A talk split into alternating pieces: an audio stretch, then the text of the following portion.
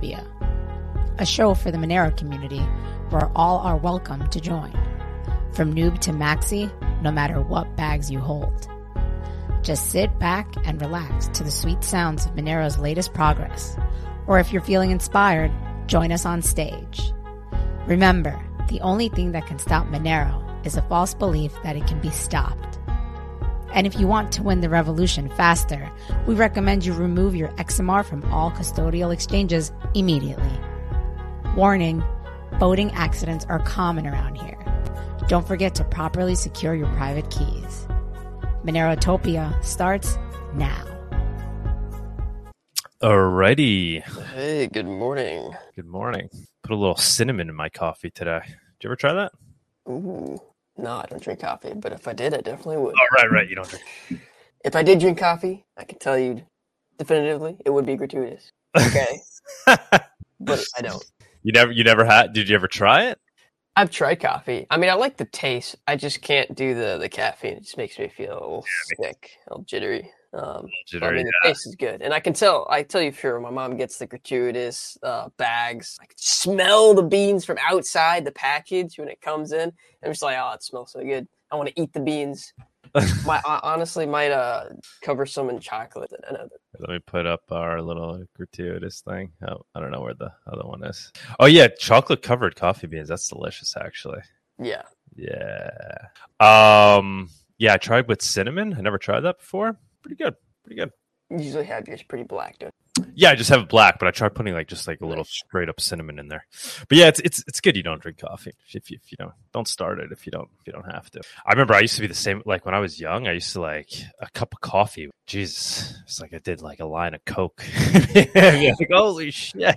No, yeah, it makes me uh, feel really good for like 20 minutes, and then like after that, I start to feel really feverish, and I'm just like uh, not good. Like makes me feel sick a- after like 20, 30 minutes. So I'm yeah, just like, yeah, and it's just the caffeine because I made the mistake of having um, uh, there's this energy drink called a Bang. uh huh. I made the mistake of drinking that once, and it has like I don't know, it's like 300 milligrams of caffeine or something ridiculous like that, Oh my and God. it made me like literally it made me paranoid. I was Yeah. like, it was yeah, no, that's like dangerous amount of caffeine for, yeah, for me at least. energy drinks for like like in college, like during exams. I Oh, they're so my- bad. every now and then to like you know if I was on like note or something. But yeah, they're definitely bad for you. Coffee, I just got used to it over time, for better or worse. I mean, ult- I mean they they say it has all these good effects, right? I guess if you don't take have too much of it, supposedly there's a lot of positive effects. Um, all right, man. Anything? uh Any housekeeping things to bring up? Um, I don't know. Been kind of a kind of a slow week in a way, and there's a lot of news that Or bizarre to the yeah, moving along? Oh man. yeah. Well, at least we're we're getting the escrow thing looked at, right? That's kind of getting Yeah, hopefully. made progress with that. Okay, somebody's auditing that or reviewing it. It's not not really a proper audit, but at least we have somebody starting to review it, right? Yeah.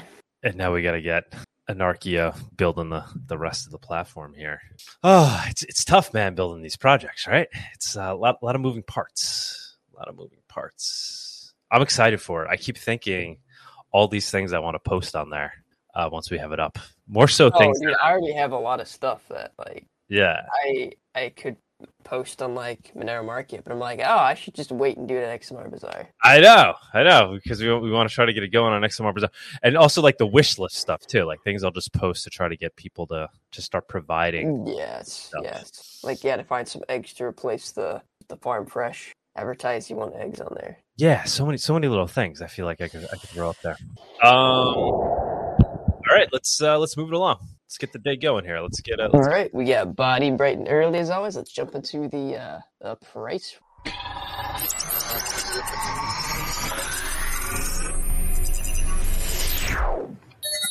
The Monerotopia Price Report segment is sponsored by Local Monero. Avoid using KYC exchanges. Buy and sell Monero directly for fiat, peer to peer. What's up, homies? Oh, Bawdy. Good morning. going up, man. How you doing? Doing good. You know, um, you guys are talking about coffee. Uh, I read a statistic that said that the all-cause mortality for people that drink coffee is lower than people that don't. So Bam, there you go.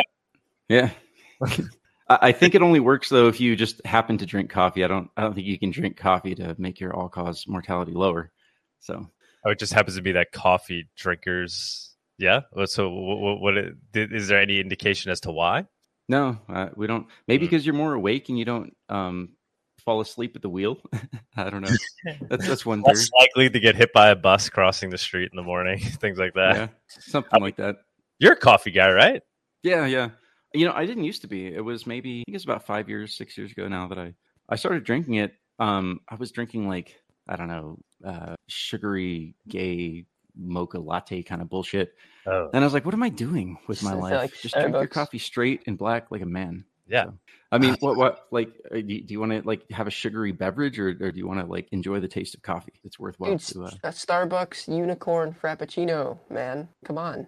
it's yeah. also a lot easier to order. Like, calories, yeah. give me a give me a shot. Good to go. Give me a an, an, an americano, right?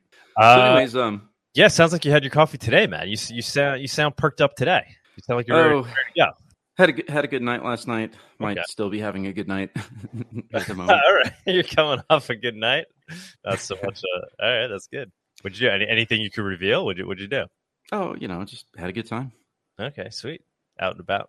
Yeah, socializing. So we've got price. We got to talk about price, and right now I I don't have good news for you. I honestly don't. This is the Monero chart. Oh, no. it, it, actually looks okay. The Monero chart looks more okay than any other charts, to be honest.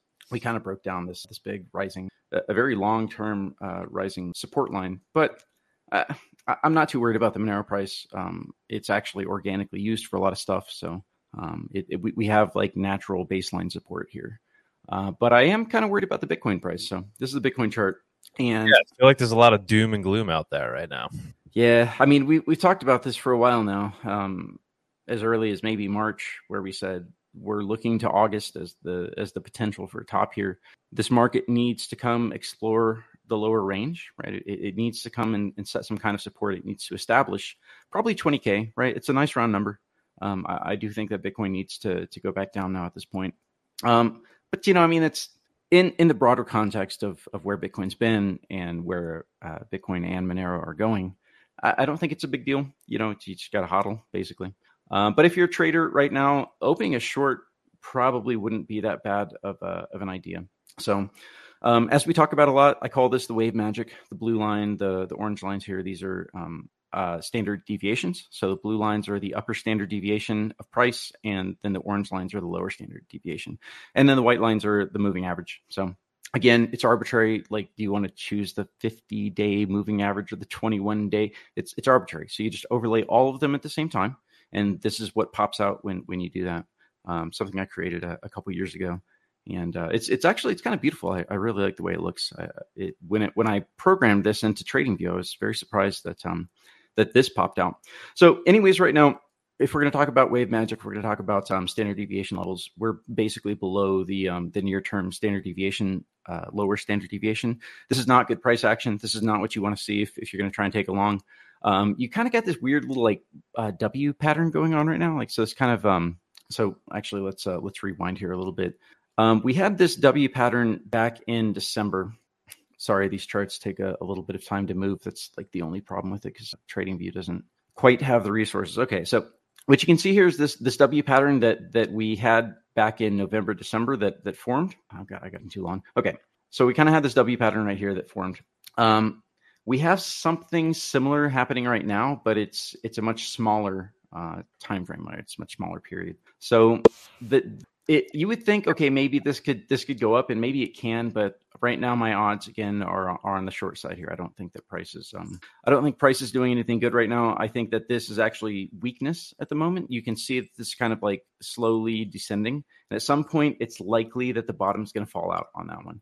Um, this one right here, you can see that was kind of rising, right? When this W pattern was forming and we were worried about could we go lower, right around this area, we said, nah, no, no, it's it, this is strength. Like things are probably about to bounce. So just know if you're a trader to, to be careful here with uh, with Bitcoin. Don't be taking any crazy big longs. Um, the signals aren't entirely so in, in terms of the macro the signals are not entirely uh, congruent at the moment so we have for example the dollar is is, is going up the dollar index is, is rising and it's been rising uh, which is kind of what we've expected um, however, if we look at the reverse repos, that has been dropping, right? So for the past two uh, two weeks, yeah, two weeks. For the past two weeks, uh, this has been falling. Now, the reverse repos again are money that's stored overnight with the Fed, and they get um, minus 0.1 percent um, to the federal funds rate uh, for keeping their money there. So when money is leaving the reverse repos, that means it's going somewhere. And right now, I'm I'm not quite entirely certain where this money is going. Um, 1.82 trillion down to one. So 300 billion dollars have left the reverse repo market, and I'm not quite sure where that's gone. Um, I think I'm kind of like I have a hesitant uh, commodity cycle theory at the moment. I do think um, it's possible that money is going into commodities right now. Um, I was really hoping that we would get some kind of clarity uh, in the stock market, in the macro, in the, in the big picture. I was really hoping we'd get some kind of clarity um, by the end of the week, but we, we kind of haven't. Um, so this is the NASDAQ right here. I would like to call this a head and shoulders, but we're not quite there. Like you see this horizontal support um, or resistance. It's hard to say which it is. It's a horizontal line of significance um, that was kind of uh, after after the big blow off uh, top. That was like the place that price came back to and then and then fell from there. So that's why this horizontal line exists here. You can see it was actually important there, and it's still like it's still kind of important here. So I would like to call this a head and shoulders, but we can't. It's not confirmed. We can't call that uh, head and shoulders just quite yet. If this thing breaks down next week, that's that's a pretty clear sign to get out of the market. Like you don't want to be risk on if this thing breaks down. Um, that's that's like kind of the last confirmation. I was hoping I mean, I shouldn't hope that people, you know, would lose money and the market would go down, but I was kind of hoping to see some clarity here by the end of the week, and that's that's not really what happened. So, um, yeah, we've we've got money going somewhere. I'm not quite sure where exactly at the moment. Um, so let's take a look at the transactions. Monero transactions has just been flat, but there was something I wanted to cover with the Bitcoin transaction. So uh, get rid of the Monero ones. All right, Bitcoin is now doing somewhere between 600, 700, 500,000 transactions. These are ordinals. Half of the transaction volume on Bitcoin is now um, inscription. Um, Crazy. The, yeah, yeah, right. Wow. Bunch of you know what's happening is people are minting a bunch of fucking NFTs that they're going to sell on the next bull market. When when the shit goes parabolic again, there's going to be a lot of value there. That might actually. I know it's it's kind of weird to say, but that might actually be something that uh, helps support Bitcoin's price. Uh, my theory is, of course, that Ethereum is going to gain market cap parity in the next bull market. Um, I say parity because you know I'm, I'm, being a coward. Obviously, the flippening is is the more is the more cheeky way to say it. So one thing that um, I've I've done some calculations, and um, Jameson Lopp sent me a uh, a transaction size calculator. And so, if everyone was actually like hypothetically, if everyone was using um, Taproot, then you could probably stuff about a million transactions a day on Bitcoin, um, like in the most ideal case. So um, all these ordinals obviously involve Taproot, um, which is a more efficient way of doing the transaction. But then, of course, they're um, they're, putting a lot of data into the uh, into the inscription part of that transaction, into the segregated witness uh, part of that transaction. So, um, anyways, maybe it's a, a, slight correction from from something that I've said before, uh, which was that Bitcoin could be 300,000, 400,000 transactions per day. Um, it, it's actually closer to a million in the in the best ideal. Um, so, so trend. I mean, yeah, you always hear the the metric of like you know Bitcoin can do like whatever 740 transactions per second or something. So you're saying it's it's much much more given Taproot. Yeah, like hypothetically, it, it could be significantly more than than seven transactions. Maybe I don't know, maybe like fourteen. Personally, I don't I don't like using the transactions per second metric because that's that's like in in my human brain that doesn't compute, right? I'm like, okay, far out, bro. Like, how many transactions per second can we do here? Um, but when I hear transactions per day, that tells me how many people can access the network, right? So right now, when we talk about Bitcoin's doing 700 well, 500 to 700,000 transactions per day. That that's a number that makes more sense to, to my monkey brain. Um, and obviously per year it's it's um it's about 100 million, but uh, I think it can actually go like theoretically the cap could actually be much higher, uh, about 300 million. So um, let's see. A buddy of mine recommended that we show the uh, the Monero nodes, looking about uh, 27,000 right now, 26,853. Uh, so yeah, cool. And oh, I, I, don't have much else to, to talk about here. Um, oh, uh, a chart that I that I came up with recently is to multiply gold by the dollar index. Um, normally, you divide things, right? You say, okay, well, what was what's the M2SL, right? What's the M2 money supply? You might divide that to try and get a better look at how something performed relative to inflation. Um, but in this case, what we do is we multiply the dollar index by uh, by gold because when the dollar is is rising, you expect that gold is probably going to drop, right? It's it's anti-correlated. So what we're doing here, the reason we multiply the, the two together is because it gives you the biggest, broadest picture about how well gold is doing over the long term um, relative to that anti correlation. So, um, right now, like, I mean, gold has continued to perform. And honestly, like, I, I say this a lot. I do think that gold is probably you if you're trying to preserve your capital, if you're trying to wait things out till the next bull market, I, I, think you should you should definitely have a significant allocation into gold. It's probably not going to perform tomorrow, but it's going to keep your value. Like it's it's actually a store of value. Um, so I, I, think that um, I think there's the overall the broad theme that I'm tentatively coming to is is that I, I think we've got a commodity cycle coming up um, for maybe the next let's just say one to one to three to four six months something like that. Um, I think crypto is going to come back. I think that uh, risk on will happen again, but at the moment, I it's dubious. Like it, it could, it's it, the the fat lady hasn't sung here. like we could still we could still see another higher high uh, in crypto. We could hypothetically still see another higher high in stocks, but for the moment, um, I that's not a risk I'm I'm I want to take. So uh, basically, I'm in Monero, my hodl, uh, and I'm in gold right. That would be my uh, the, the uh, certified financial advice bros, um, sue me. yeah. If you can find me. sue me from Mexico. Good luck getting my Monero, which I lost in a boating accident. Exactly. So yeah, that's the uh, right. that's the price report today.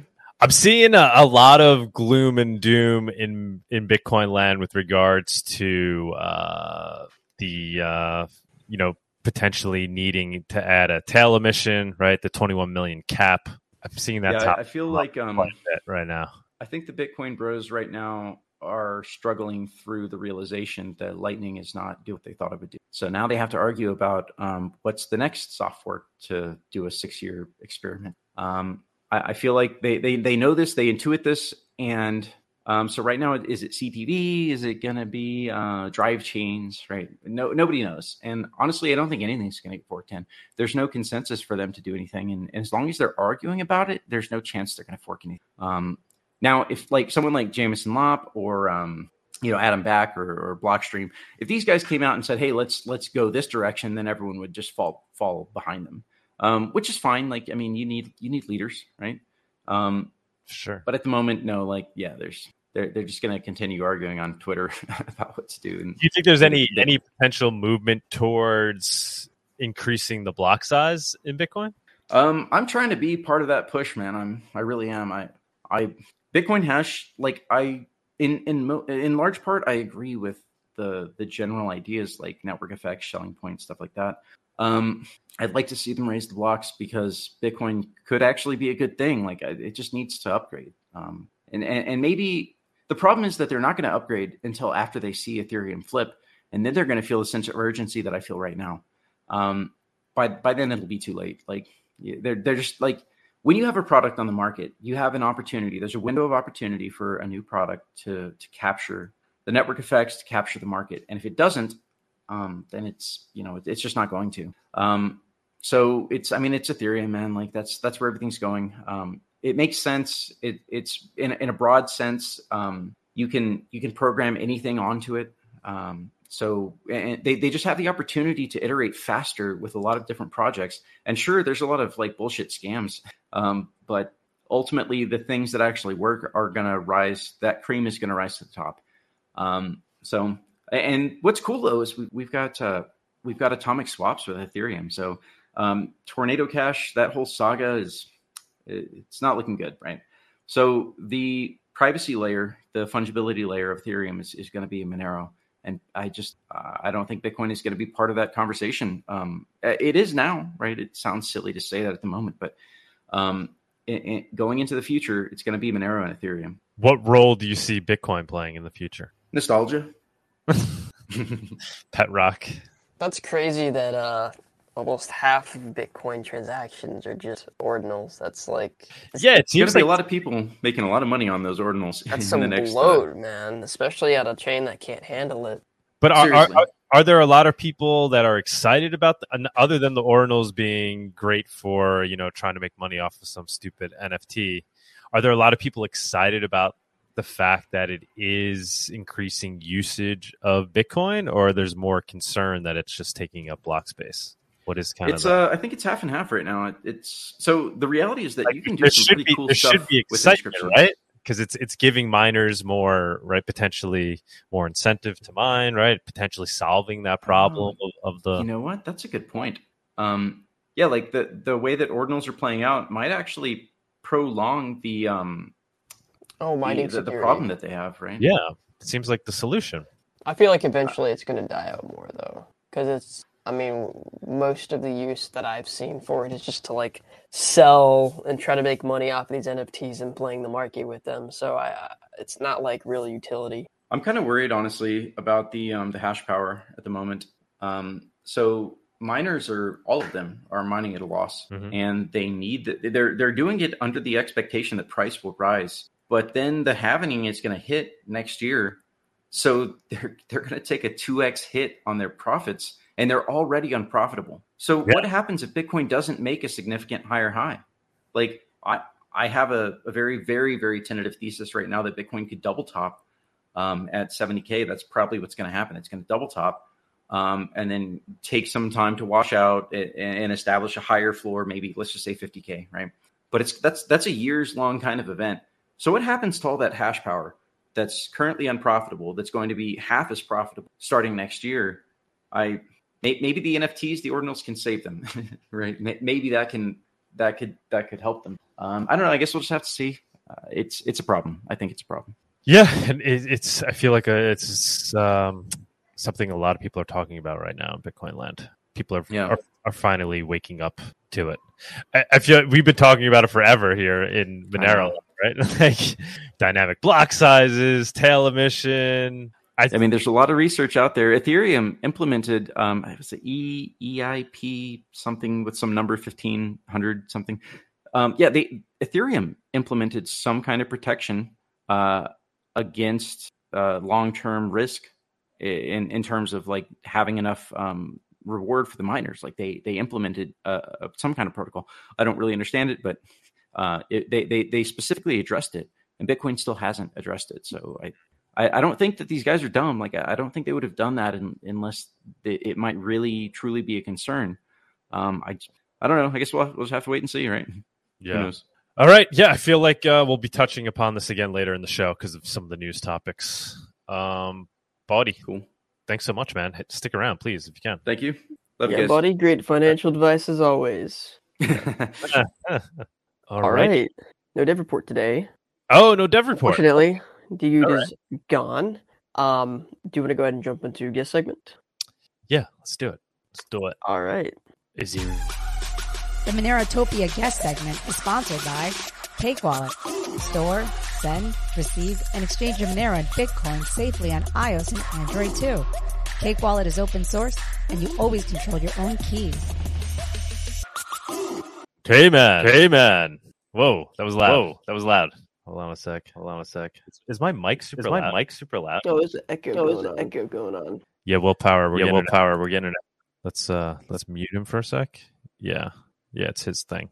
Willpower. If you could, uh, I don't know, do change something up over there with your sound. We're getting an echo. Let's try it again. All right. Hello, hello, hello, hello. Nope, still nope. getting it. Still getting it. Right, Tux, you getting it too? Mm, yeah, I did hear it a second ago. Yeah, hold on. I got. It's like on. weirdly delayed. I got him on mute because it's it's really annoying. Mm. All right. He's got his headphones in. You got you got headphones in? Uh, shall That's we try? Super weird. Shall we try again? I have a feeling it's still gonna be. I mean, maybe you can just unmute when you talk. That's what I use. Um, willpower. Can we? Willpower. Can we? Can you hear us? Can you hear us? We can't hear you. Can't hear you. Oh, you know what? Oh, I bet his mic, I bet his mic is um is all right. Pausing that. Is the output of his uh of the sound coming from his computer. All right. Let's um hmm. Shall we shall we move on to viewers on, on stage or, or news? Why don't we do news while he tries to fix it? Okay. All right. I mean, I know we like to pull pull people up from from the stage for the news. Let's do viewers on viewers on stage. Doing things a little differently today. and we'll get people. Anybody that wants to come up, is anybody around? Yeah, we got Alaska. Oh, we get a few people. Yeah, and then we'll just we'll just go through the news. All right. All right. It's the Viewers on Stage segment. It's that time where we invite you, the viewers, up on stage to comment on anything you've heard so far today, ask the guest a question, or maybe talk about one of the news topics. Come on down. All right. Anybody that wants to jump up, speak their mind, we'll go through the news. You can comment on it. I see there's a decent amount of people in the spaces.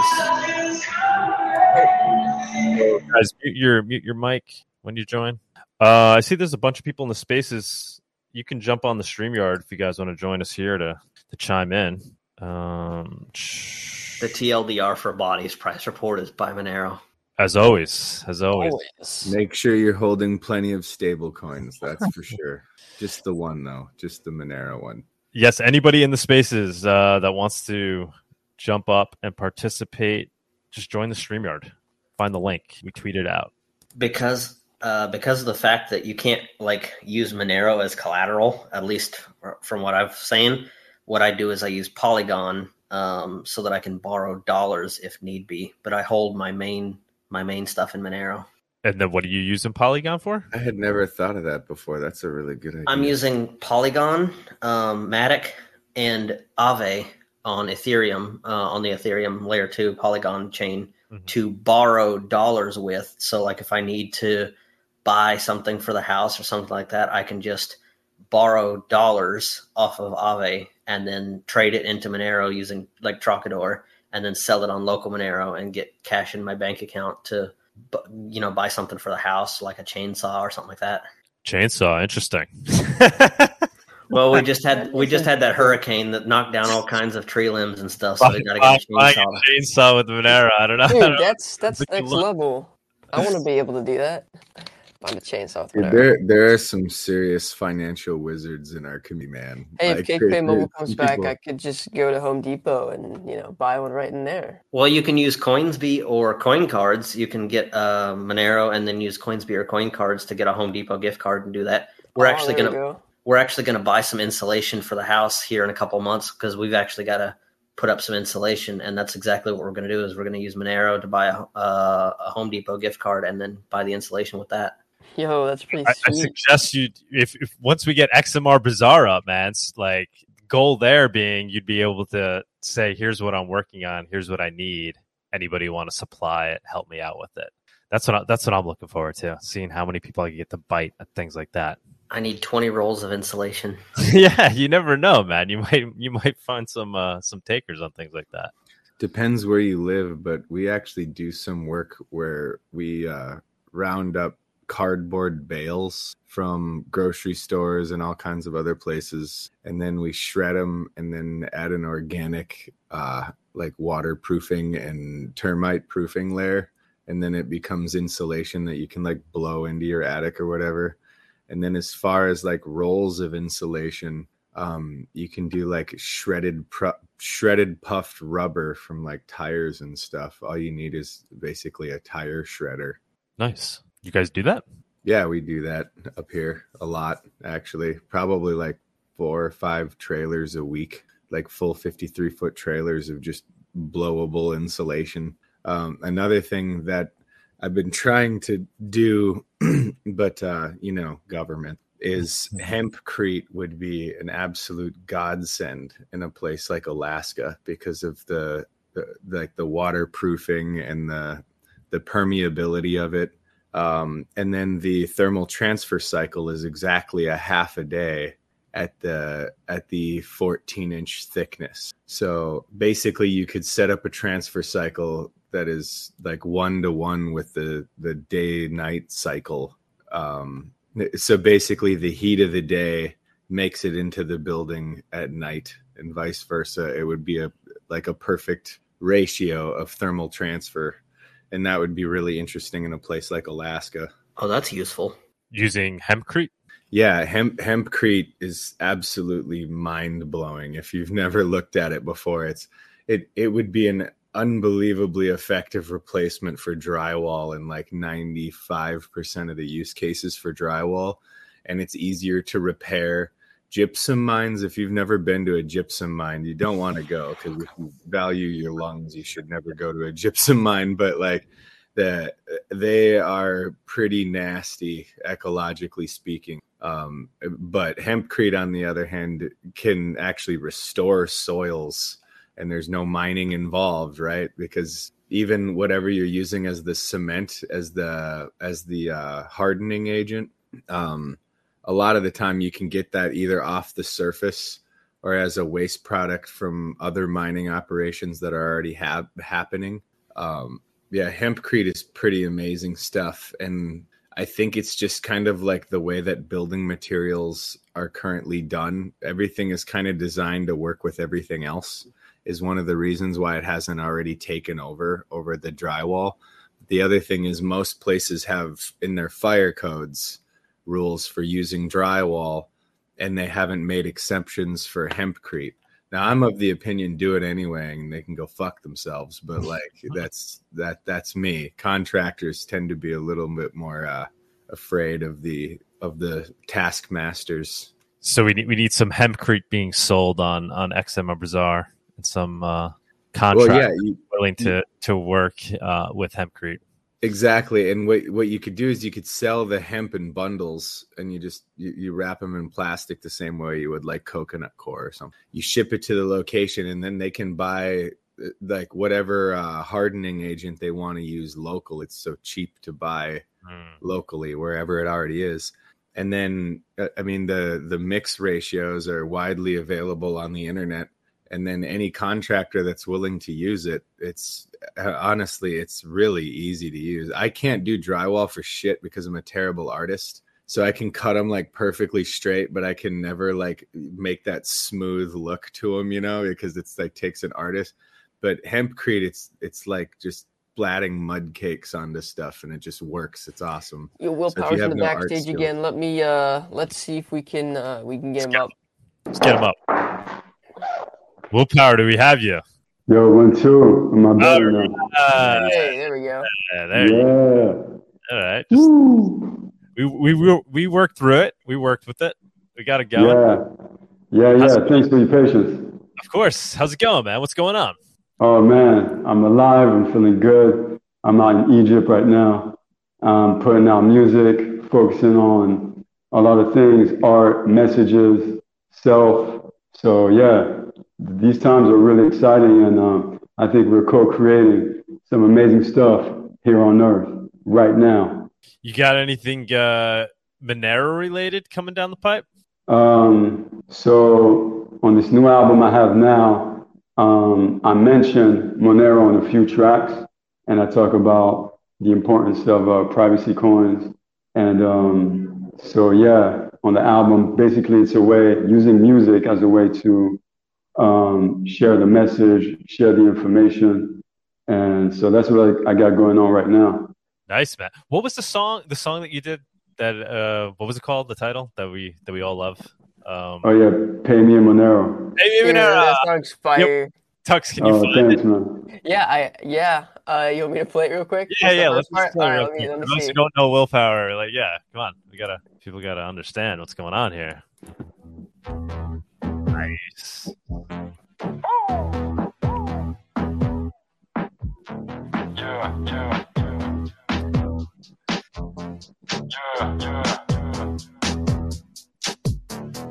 Pay me in Monero on the low with my dinero, cause they coming for the.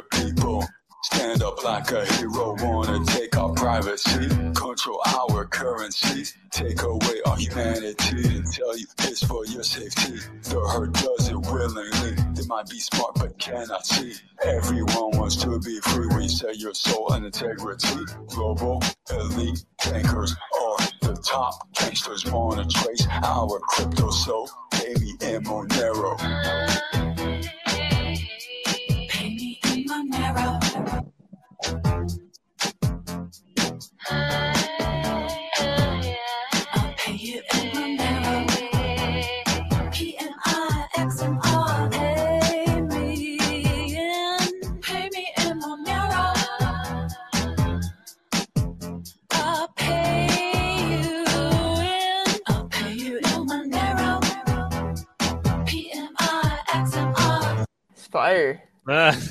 thanks.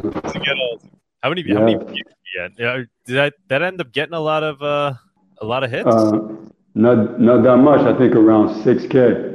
Shit, we gotta get the spread spread it, people. Get it out there. Yeah, spread it, share it. So when, when's this new album coming out? Uh, it just did. It's oh. out now. Oh shit. Okay. Is there anything yeah. we can hear from that? Is there anything we can play? Uh, yeah. Actually, That's the most amazing, right? If we did play yeah. that one. Yeah, I got you. Yeah. Cool. Pull it up. Let's do it.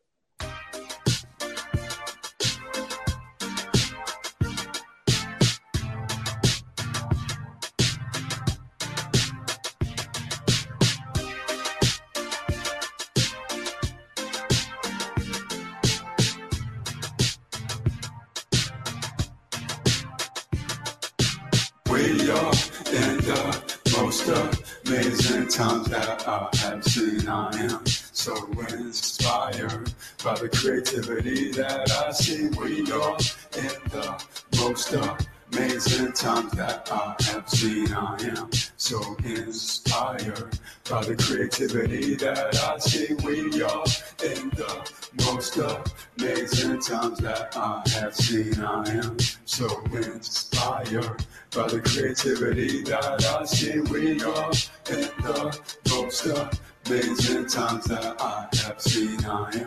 so inspired by the creativity that I see. Rise up, rise up, stand up, stand up. If you live with purpose, hands up. It's a soul mission to free all men and women, but only if they want to.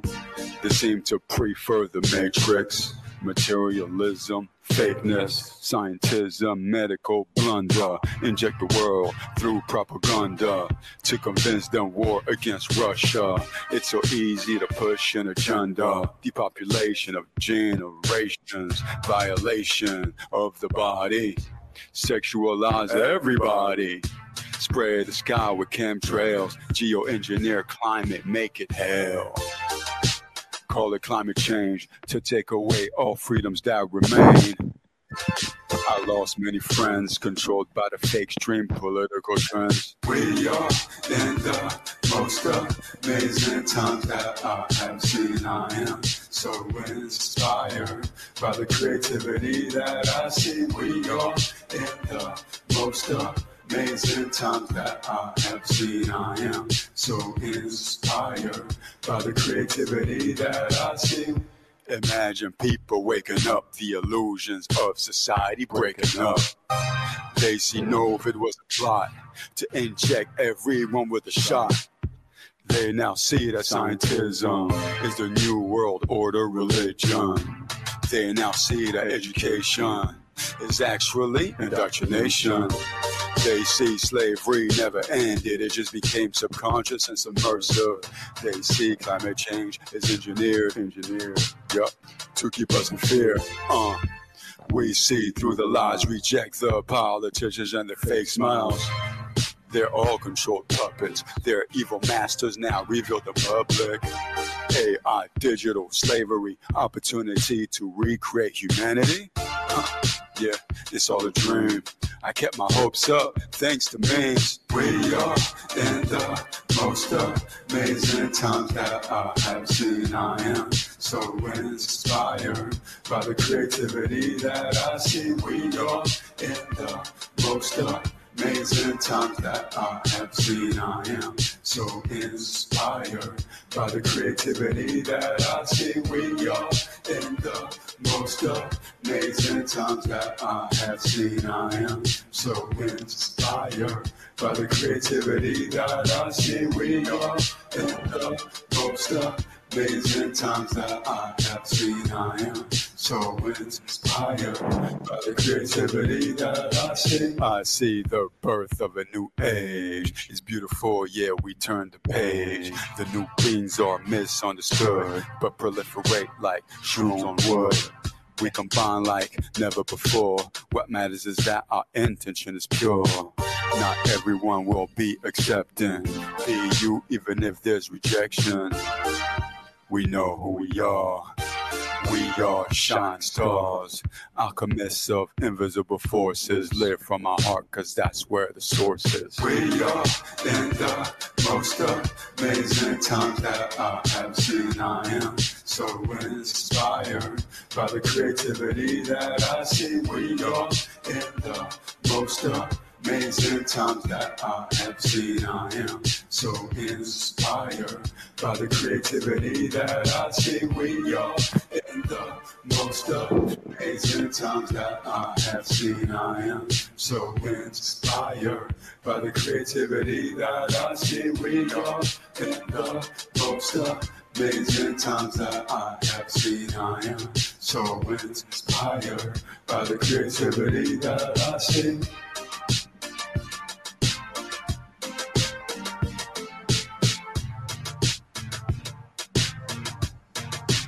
Willpower music. All right. awesome. The, the That was soul most of amazing Monero. by Willpower. Where did you get these amazing wardrobes?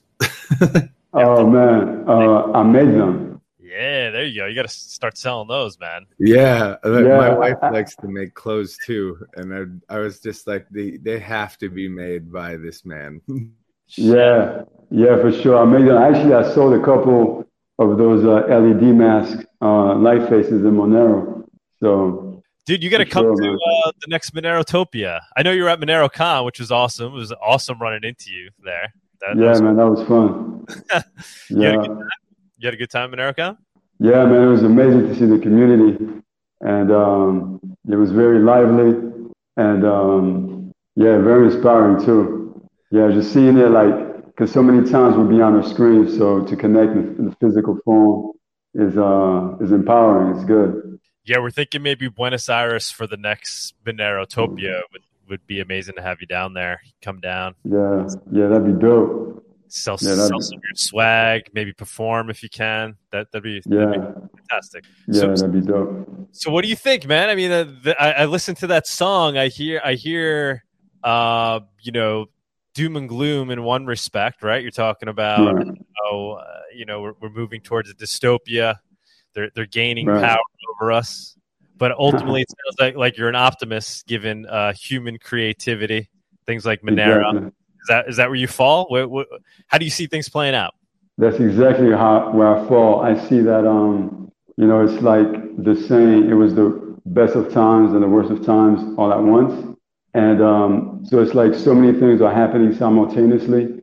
You can focus on one thing only, and that's your reality. You can focus on another thing, and that's your reality. And I'm trying to find the balance and be an alchemist and um, seeing things that look doom and gloom and wanted to put that message out there so that um, it's also paid attention to because it's like if we don't pay attention to certain things, um, it's like sweeping them under the rug and that doesn't do any good. And so also for the for the sense that maybe, oh my God, there's no hope. What can we do? Um, that's when it's about human creativity. And I feel that whenever we're challenged is when the motors get activated. And that's when you see human creativity, ingenu- ingenuity.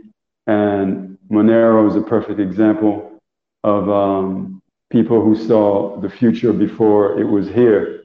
And the future of Monero, I feel, is, um, is so ahead of its time, which is why, um, you know, it's, as time goes by, it's going to pick more and more steam as um, as things get maybe more dystopian, if they do. And so I think Monero is a great example of human creativity in terms of how do we keep our freedoms, um, that the, the things that have kept us human until now, for so you know, for several for our, lifetimes, for many of us, and we're seeing the change. And the beauty of having been here for a certain amount of time is that you can see the shift. And if you're born in a certain era, you don't see what came before. So your reality is based on what you've experienced.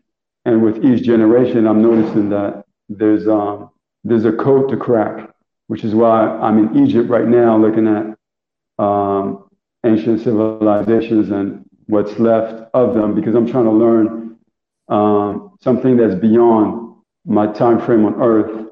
But um, just to answer the question quickly, I think um, this whole community and other communities are going to take whatever challenges that come, and the human spirit I feel is going to shine through whatever. All right.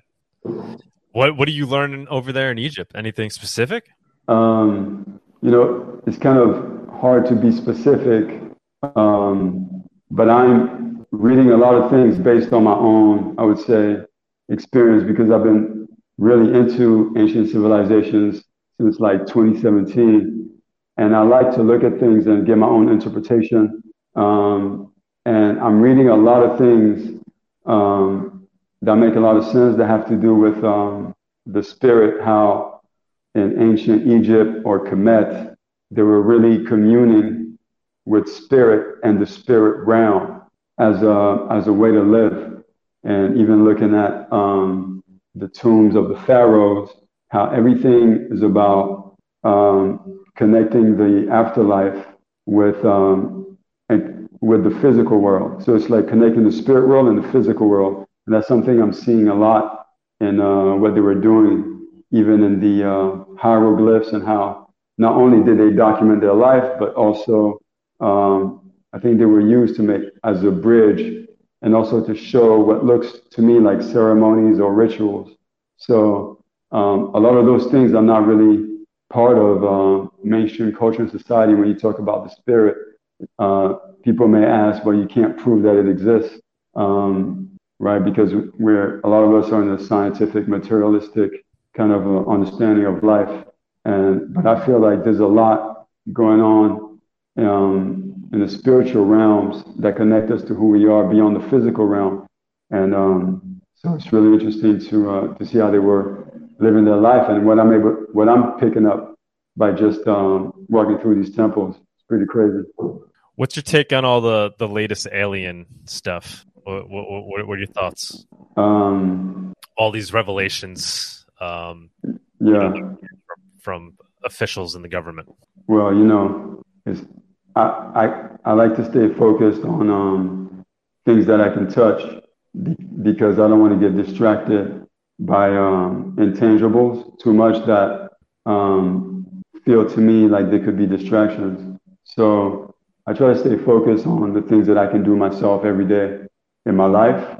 And um, so I like to deal with things like that because um, things that I can directly impact or things that I can do with my hands, with my mind, with my voice. Um, I personally haven't experienced what they're talking about, so I can't really speak on it. But um, yeah, a lot of things are said all over the place these days. So I feel like it's about staying ground, grounded and connecting with your community where you can, uh, yeah, help each other and co-create something. Beautiful, man. Beautiful. Obviously, you know you're you're you're into Monero. You see Monero as as part of this part of the solution or, or what allows us to thwart a dystopia? What are some of the other things you think about that we need to do? I think you just kind of hinted about at it there, but uh, what are things people need to be doing, actions people need to be taking, tools people need to be using to kind of get us moving in the right direction? Yeah, I think um, communication is number one. I think there's a lot of, um, you know, each mind has an ego, and each ego thinks thinks he's or she's right. And so because of that, there's a lot of um, back and forth and disagreements. And for me, what I'm noticing, what I'm learning is to allow tolerance and um, to allow others who have different perspectives and views and beliefs, etc., allow space for them to be who they are and not uh, kind of force the way that I view the world onto them because that creates um, that doesn't help anything. And so at the same time express myself freely. So there's like a balance I'm, I'm seeking in between the two because when, when we work in communities, there's um, so many different people with different backgrounds and things can get lost in translation in so many ways when all parties may have positive intentions. And so for me, it's about, um, yeah, communication, clarity, and allowing others to be them as long as, in a, you know, everything is in a in a positive manner, and um, and then yeah, connecting with friends, anyone who uh, sees things the way we do, that's great. But then there's also those who don't see the things that um, that I, I or you or anyone sees. But there are other aspects in which we we uh, we may see things the same way. So we're all multifaceted. So it's like taking a polyhedra that has, let's say, 20 faces, and each face is a side of our is a side of who we are. And on the three faces, you may connect with someone here. On two other faces, you connect with someone there. So it's like it's about um, realizing that we're not these one-dimensional people where okay, we all agree on the same thing. It's like we agree on some things, we don't agree on others, and that's what creates diversity. And this diversity can either uh, break or make, depending on how it's utilized. And so, um, and also, I think it's not staying focused on the news all the time, where it's it can bring your energy down. You got to also balance it with things that bring you up and bring your enthusiasm and your happiness to be alive, so you can find a balance um, and and have some fun out here because you know that's fun. I think is overlooked. It's one of the most important things for us to do in our daily lives is to have fun because obviously we're going to be faced with whatever's here. Yeah. Words to live by, man. Life is so, so short, so short. Uh, I, mean, I, think about it it's scary, but I think about it all the time now. It's uh, yeah. Good. I, I have a question for the gentleman, if you don't mind. Yeah, of course, man. Is so in this particular community, a lot of people get like overwhelmed and even sort of negative about uh, the reality that we're facing. And I thought you might be the perfect person to offer some advice as to how people can manage their negative. Mm-hmm. Yeah. Uh, one thing that works a lot for me is to um, is to get off sources of information for like let's say you do that for three days in a row. For three days, don't look at any news for like three days. Ain't that the truth? Do that and see what happens. All of a sudden, you're like, you start to become alive inside. You start to get into things. You start to think about uh, creative or constructive things you can be doing, and you start to put it into action. Um, and then once in, because you're going to see what's, what's happening because it's going to hit you left and right, but don't go searching for it and uh, don't give it too much energy if it brings you down energetically and it puts you into a state where you're almost like immobile. You can't move because you're so much in shock for what's going on. And you can't, you're like, oh my God, it's the end. Um, you want to stay moving. Your energy needs to keep flowing, needs to keep flowing, and your heart needs to keep pumping. And for that, it only happens if you see a future in which you exist, in a future in which you're thriving. And if you don't see that, then it's going to take your energy in the present. So you need to cut off any source that is taking away, um, you know, that's feeding that negative or the fear or whatever it is, and do that for three days in a row. And then you need to start. What I do is I manage, um, you know, what I look at, etc., and then focus on just yourself, your life, the people around you. And uh, it's about, for me, it's about finding a balance, just like the yin and the yang or the alchemist. Like find the balance, and then with a bit, a bit of uh, different ingredients, you you know, you make a cocktail, you make a brew, and then you serve that to the world. I have, I have another question, if you don't mind.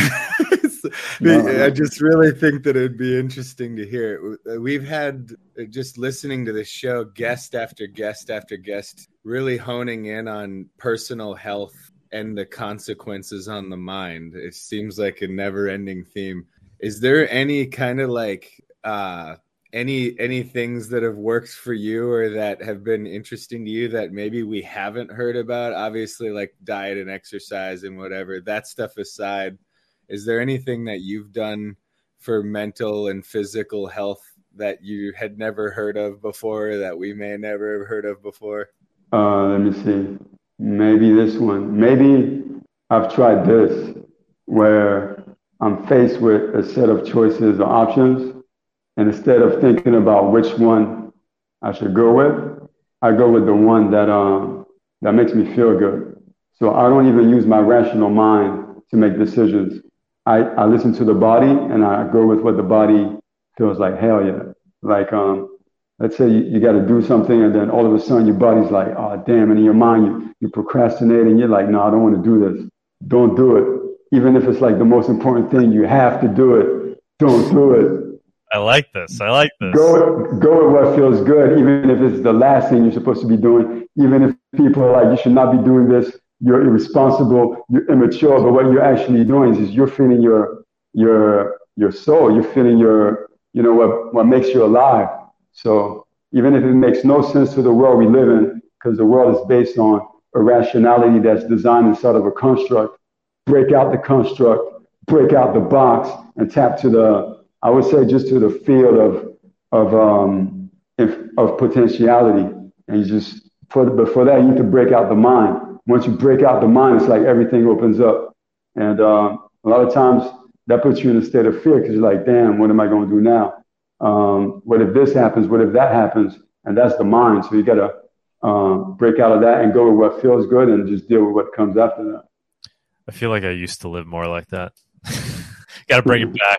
Uh, you got to be careful though, right? You don't want to be uh, then interpreted as being, you know, selfish, right? Because you're you're among others. It's how, how, do you balance that? How do you balance that mentality without uh, coming across as selfish to to society and those around you that you love when your choices may not align with uh, what's expected of you? Well, when your when your well being is in question, it doesn't matter what others think of you because at that point, selfish becomes what's necessary. So, how do you show up for others if you're not balanced to show up for your own self? You know, it's just like on the plane, you put the mask on your face before you put it on the child. It's kind of like that, I feel like even if you're judged and, um, you know, whatever, you got to do what's best to focus in. And uh, if you can find a way to do that, you know, without too much collateral damage, that's great. Um, but at the end of the day, if we don't do that for ourselves, then we're gonna some we're not gonna be strong for the for what we gotta do. I don't think. So sometimes we gotta, you know, we gotta be sharp and straight to it. And you know, it, it doesn't matter if others don't understand us. Not everyone is gonna get us, no matter what we do. Do you consider yourself an anarchist? Huh. Um, like what, what what's your take on on you know on the state and government and opting out versus going along? Uh, how, how, do you view those things? Yeah, there seems to be a big, uh, a big separation, a big divide that's that's happening. Um, first of all, I feel like human beings should be free. I don't feel like we should be the property of any of anybody. Um, so, based on that, um, anyone that violates our freedom or your ability to um, to raise your child or to just be free um, living your life, well, I feel that's that's a hindrance to uh, to who we are. And um, unfortunately, there's a lot of these uh, authorities are just not not fit to be authorities, and so this is why um, it's, it's just not going to work because the decisions that are being made are illogical. The decisions for humanity as a whole by people that like who are they anyways? who are they to make these decisions? And why is there so much untrustworthiness? And yeah, I mean, once we get into, once we look at what's going on, um, depending on who you are, um, some people will see that um, we should not be led or misled, and others will say, "No, this is what I want." And uh, I think the world is going to go in two different directions. But um, I tend to be more like a snake because um, I don't think it's that black and white, and um, we're going to have to to come together somehow. But it's not going to be easy because everyone's different, and everyone's belief is different. So yeah, I feel like human beings should be free, but for that to happen, we really need to evolve. And I don't see uh, a solution at the moment. Um, it's not an easy thing. Um, I have never seen a system that works where it works for everyone. It works for a few, it works for some. And then we're seeing a lot that are suffering massively. Um, I know for myself, it hasn't been easy in the systems that exist in the world and the things that are prioritized over others, the people that are prioritized uh, based on uh, the type of intelligence they have or how they contribute to the system. And so I think it, I think the the present challenges are creating the greatest opportunity for us to create the kind of world we want to be in. And um, I think that's what's happening. We're actually doing it right now. And those who like to be uh, governed to the point where they can't even express their, their free thoughts, they're going to go down that path. And those who want to be free to express themselves and to talk about the things that they see as um, not good, uh, you know, that we're going to create something different. And, um, and I think there's going to be bridges between the worlds and it's going to be a process. And um, yeah, it's looking, it's looking very challenging, but also there's so many great things being formed, whether it's uh, Monero, decentralized, whatever. Um, you know, many technologies will be created, many new ways of uh, coming together, open source uh, ways of building homes, of building anything. Um, and I don't think uh, technology is bad. We're using it right now. And it's about how you use it and the intention you have. Because even if it's something is made for something that one considers bad, you can flip it and use it for something good. It's all about, again, the creative mind. And so it's not about giving our power away to someone external. It's about recognizing who we are and communicating and helping each other. And um, that's what I think. But yeah, it's a big question. Um, and um, it's hard to, to have an answer because so many forces are at play in so many different directions. But um, I think we're, we're doing it step by step and, and each person is part of the puzzle and the puzzle's huge. So each one of us is you know, pretty uh, important to the to the whole. So everything we do every day impacts the whole, and um, that's why I'm doing music because even though it's actually not the main thing I'm focusing on, I decided to actually do this project because I felt like I couldn't just sit back and just watch the world go in a direction without expressing myself. So yeah, yeah, the more of us express ourselves and um, hopefully hopefully do it in a way that's constructive um, because I think that's also important to be constructive, but to also be human. So we're always going to express our feelings and emotions. Um, so yeah, it's it's a, it's a big adventure being here on Earth every day. Like I'm tripping, like I'm tripping balls on everything I see every day. I'm like, yo, this is crazy. Like this is crazy. Yo, this is amazing. Like every day, all day. Like I don't need any substances. I'm literally tripping out all day, every day. I love it. I have it. another question if you don't mind, Doug. yeah, yeah, yeah, yeah, of course. Go ahead. Okay, so I, I and most of the people listening are very much engineering minded people and not all of us are very artistic. Um, but I had been advocating for a really long time that art was what was going to push Monero into the wider world and connect people and so on. And one of the things that I've said forever is people should be supporting artists and their ability to create in any way they can. So I had said, you know, financially or you know, just offering them a house or a place to crash when they're traveling and doing their thing or whatever. But are there any things that people like myself could do that we may not be aware of that would help other than the normal list like you know getting the art into the hands of people who haven't heard it or seen it before or you know outside of just financial or housing or whatever what are things that we might not know we could be doing to help creative people do their thing? Love it. Good question. Um, i think it's to incorporate us in the things that you're doing in the events that you're having um, and it could be for many different things. Um, you know, someone who's good with visual art could um, be a good person to uh, ask maybe about UI UX or about how you're presenting whatever you're presenting on your website and what the experience is like. Or someone that's good with uh, working with in, in spaces and lights, how they can be the one that design the space, the stage uh, that people are going to be on. And looking at artists, yeah, to to be part of whatever part um, that whatever part that people are doing, there's there's a role and there's a place there for an artist because a lot of time the mind of the artist like is floating in like another galaxy, and um, it can take something and um, communicate it with the world in a way that's maybe um, intuitive or very creative.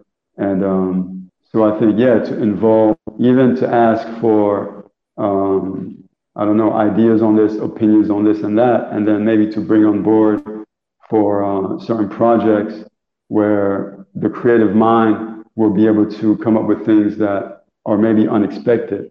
So yeah, I think every every aspect, especially when you work with technology.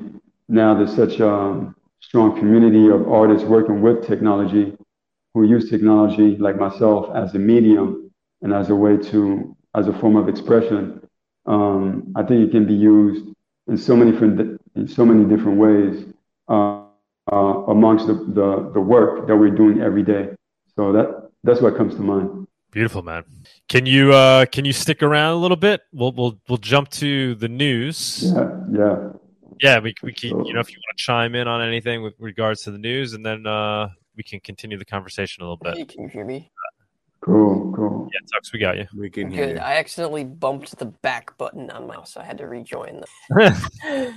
Uh, yeah. Uh, did you say news? Yeah, let, let's let's do the news. news. Boy, do we have news! All right, let's jump into it. And now for our weekly news segment. Unfortunately, Tony could not make it. So We we got to add a little penguin in there too, man. We got. yeah, I guess uh, I I guess he's in a different time zone, um, so it's also harder for him uh, going ship. Let's do it. Anybody There else that wants to jump up? I don't know. Are there other people hanging out over here? Um, yeah, if you're in the backstage and you want to come on and you aren't, just uh, mention so in the private chat. Uh, right. Yeah. So first, I, I didn't look over any of these, so uh, these are all sent by Tony. uh, so first one, we've got House Committee will reopen discussions on digital dollar in September fourth hearing. Following an August recess, members of the House Financial Services Committee will gather for a digital dollar dilemma hearing on. Uh oh, sounds like CBDC. The U.S. House Financial Services Subcommittee on Digital Assets, Financial Technology, and Inclusion will be holding a hearing discussing central bank digital currencies for the first time in months. So they're going to start talking about it again. I was honestly expecting it to come a little bit sooner. Um, I guess it's lagging behind slightly, uh, but you know it's still coming. Is that right? So Remember they're- during the 2008 collapse when they were like, all right, we're going to vote on a bailout. And then they voted no. And they're like, okay, everybody's going to vote again until you get the right answer. It's the same thing. Everybody rejects the CBDC. So, like, oh, you just need to keep voting until we get the answer that we want. And, you know, I know where your kids go to school or what. In a September 7th announcement, Republican lawmakers on the committee said they plan to hold a hearing discussing the implications of releasing a CBDC as well as private sector alternatives. The digital dollar dilemma discussion will be held on September 14th, roughly two weeks before the U.S. Securities and Exchange Commission Chair Gary Gensler will testify before the board. Gary Gensler, the guy that was the guy who orchestrated the bank bailouts and then immediately became a government official and then immediately went and worked at the banks that got the free money and It then always went back like to the that. It's either Revolving government door. high in position that immediately to the company uh, you know in the private sector that they uh, did you know regulations for or against or it's the opposite it's like it's it's how so many of these people are Where do you guys see this going? I mean, there's there seems to be a lot of political will in the opposite direction against CBDCs, right? You have like these presidential candidates that have declared that they're against it. You have states taking action saying they're against it. I mean, uh, it doesn't seem like it's got a lot of popularity. i don't even know if fed now is being used because that's technically out Oh, I don't think I don't think it's a very it's not a very popular thing, but we all know that the president and the governors and everybody talk one way and then our puppet strings can pulled the other way. So they're going to do whatever they want and we have no say about it anyway. Yeah, and I mean the thing is, is that even if like, oh, you know, we're not going to actively try to use FedNow or CBDC, right? Like, if we if we see that, we're not going to use it, but that's why they're going to integrate it into things that people already use. Like Visa will probably integrate stuff like that in systems, and banks like Wells Fargo, Bank of America, they'll probably integrate FedNow into all that stuff. Um, so it's yeah, like we'll see. I do think there's you know there's there's powerful people on the other side though, right? There's those that want the CBDCs, uh, the Fed, but then, then there's also those that are going to be negatively affected about by it that are quite powerful as well that are pushing in the other direction. So uh, we shall see. We the shall truth see. is, we just need Yeah. to keep it from being a thing long enough for our own systems to be firmly rooted as an alternative. Mm-hmm. Because if you can draw the comparison, if you can point out, like, hey, we have stuff that's free that doesn't require, you know, slave tactics and it already works, it, it creates even more resistance. We've got um, relating on the CBDC topic. Digital euro can ward off many private payment service ills. ECB official. Private payment services gain a monopoly with no benefit to other market players or economic stability. ECB board member Fabio Panetta said. Um, the European Central Authority (EU) is quite happy with the European Commission's legislative proposals for the digital euro. ECB executive board member Fabio Panetta's committee on economic and monetary affairs in a speech on September 4th that the proposals put Europe at the forefront of advanced economies in central bank digital currency development, of the financial sector and the ills that applies. So they're basically saying that's what it looks like is that oh you know we got too many uh ways to pay you know maybe PayPal's and Monopoly Cash App. You know we're just gonna take this all and turn it into one big thing that's like perfect for everyone. Will you scroll Oh, back up to the top real quick? So, private payment services can gain a monopoly with no benefit. Okay. And then the argument for a Is exactly is that they supposed to be- want the monopoly. the the government that already has the monopoly. Yeah, it's Yeah. pretty. Yeah, it's pretty goofy. Uh, And what's also interesting is just they're saying it is now up to legislators to ensure it would replicate key characteristics of cash in the digital sphere, particularly its privacy. press So- X to doubt. You know that that meme, it's afraid from uh what was that star I forget the name, but it was one of those like space things and at the end it's afraid and they made a meme out of it. And it's just hilarious to me that they're just nakedly admitting of how afraid they are that the private alternatives could gain a monopoly because the powers that be see that it could easily you know upset the apple cart of the financial system if people were to catch on to just how amazing things like monero actually are They're saying the euro system would be unable to see the personal details of digital euro users or connect any payment information to private individuals. Sure, they wouldn't. Intermediaries would only see the user information needed for onboarding and compliance with existing regulation. So, in other words, everything. Right. So somehow it's it's going to be private, but it's going to be aligned with all the current regulations we have, which requires KYC and all that jazz. So, not exactly sure how they're going to do that. Um, furthermore, but this is interesting. They're saying furthermore, the possibility to pay offline would be provide would provide cash-like privacy with neither the intermediary nor the central bank processing the payment. So they're talking about some kind of like offline bearer instrument type thing um, that would allow people to transact peer to peer in a digital way. I mean, we we've seen proposals for this, but this is interesting that they're bringing It this is up. actually kind of interesting. I guess that you know that would kind of have to be like device to device, wouldn't be you know a mesh network. Yes, some kind of thing like that. Uh, yeah. So all the same stuff. They want to introduce CBDCs, but somehow keep it private, and uh, people, I guess, don't trust their intentions. It's it's No. private and anonymous unless you're a bad guy, and then You you can- can get your information. You can pay with Monero offline easily. Just take one of those, like, you know, those those physical bitcoins that they used to have, like the little things, Yeah. and you could and you could like load it with like like it would load with like zero point one Bitcoin or whatever, and then you, as long as the private key was intact, you knew that it hadn't been spent. That's the that's the way to pay with Monero offline. You just make Monero bills kind of like Goldback, and have like denominations of zero point one Monero or one Monero or whatever, and then as long as the private key is intact on the bill without being, you know, disturbed or whatever, then you can you can know that it's it's intact and fine. Yep. One hundred percent.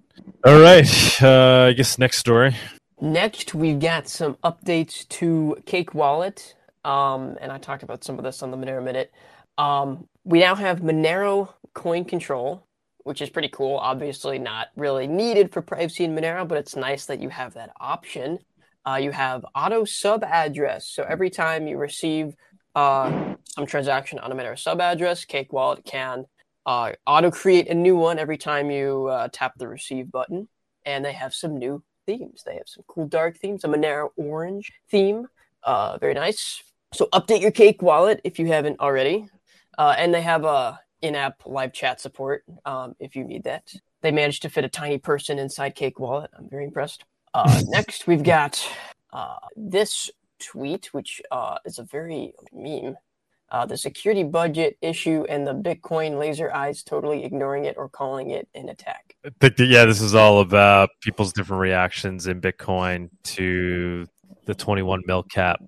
Oh, yep. The security hole. Yeah. Definitely a big topic this week, coming up a lot. What what what are people thinking about it? What do you guys think about it? Last game now. What do you think? You think there's going to be some kind of action that takes place in Bitcoin to uh, add a tail emission or something? You well, that's... you know, one of the things that Bawdy pointed out is, you know, the the hash rate power question is I remember what you know way back like 7 months ago or whatever which is you know 900 years in crypto land people talking about how there might be a security issue in some far far away date you know when it was like 70,000 was the price of the bitcoin. And then I remember uh, at Monerotopia um, I don't know why I can never remember his name, but the guy that was talking about adding tail emission to Bitcoin because Peter Todd, uh, Peter Todd, yeah, Peter Todd. Um, you know, and he said, yeah, we might be looking at needing something like this by you know 2026, 2027 or whatever. And now here it is where it's already too expensive to mine Bitcoin and be profitable. It's already too expensive to secure the network and now they're plugging holes with stuff that has literally nothing to do with being digital cash. It's like oh we'll have all of these you know the these uh what do they call them i can't even remember the name of it or whatever but uh like drive chains? like, well not just the side chain question but uh it's it's where you mint a coin with a transaction that is unique and it you know has oh, extra NFT? data on it. Ordinals Ordinals. Yeah. Mm-hmm. Yeah. So they're they're literally powering their network with ordinals, which adds another issue of security. It makes another identifiable feature to whatever it is that you're transacting. And we know that even though the transaction rate has stayed relatively close to the same, an ever increasing amount of the transactions on the bitcoin network are now overtly unique. And that's the selling point is that they're unique and identifiable. And it and it's just like at some point the the delusional nature of these people saying oh bitcoin can be this has to collapse because they're they're literally now minting transactions that are unique and identifiable on purpose to support a collapsing price that doesn't pay the hash rate. It's uh, it, it already has failed and they were saying oh it might fail in 20 years. It might fail in 30 years. And it took a halving of the price and ordinals for this to even be something that they talk about now meanwhile, all of these other people who are way more humble about the capacity of their pet projects, Monero, had been working on solving these problems way in advance and have solutions way in advance. And now we're working with the whole Seraphis thing to solve way future problems in advance as well. I just find it absolutely amazing that so many people still refuse to talk about something that is already a gigantic problem. What do you think's the likelihood that they try to add a tail emission at some point? Is it a complete non-starter? Will there be some some fork?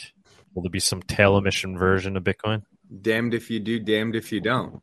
Right? They've been their their, their sales pitch has always been there will only be 21 million. Their sales pitch has always been our code never changes. Look at all of these other projects that are always changing their code their sales pitch has has always been the strength and the reliability of the network. And so now anybody who you know had their toes in the water or whatever and set such an expectation are going to it's it will be a, a very disenfranchising experience for people who got behind the rallying cry of bitcoin's immutability and bitcoin's ability to hold value and bitcoin's privacy when they have to admit that they sacrificed privacy, that they sacrificed the the fixed coin count in order to protect the network. Um, and you know that was one of the reasons why, eh, eh, because I've been watching this for a long time. There was a lot of people that were developers on Bitcoin back in uh, 2014, 2015, 2016 that they abandoned ship before Monero was the project and they were looking for something like Monero and now they are on Monero and they've uh, you know they've already dealt with the ethical question. So the people who didn't are just rapidly losing their ability to even advocate for their favorite you know? Yeah they can they box themselves into a corner. like uh, the, the 21 million meme. I mean, the the lack of understanding there, the amount of people. It's it's, it's just such an easy sales pitch, uh, but it's really fooled so many people into thinking that that is the value of Bitcoin is that it's capped at 21 mil, uh, and then for them to then realize that it's not so much what the number is or that it's capped, but that the supply is predictable. Um, there just seems to be a huge disconnect there. Like. If- uh, that fooled me for a very long time too, where I was like, okay, the supply is capped, so we'll always know how many Bitcoin there are at what time. Right. And I didn't even consider the inflation issue where like the miners won't be the miners won't be incentivized to mine because there won't be enough transactions on the network to sustain them. It didn't even cross my mind for a long time. What what eventually opened up your mind to it?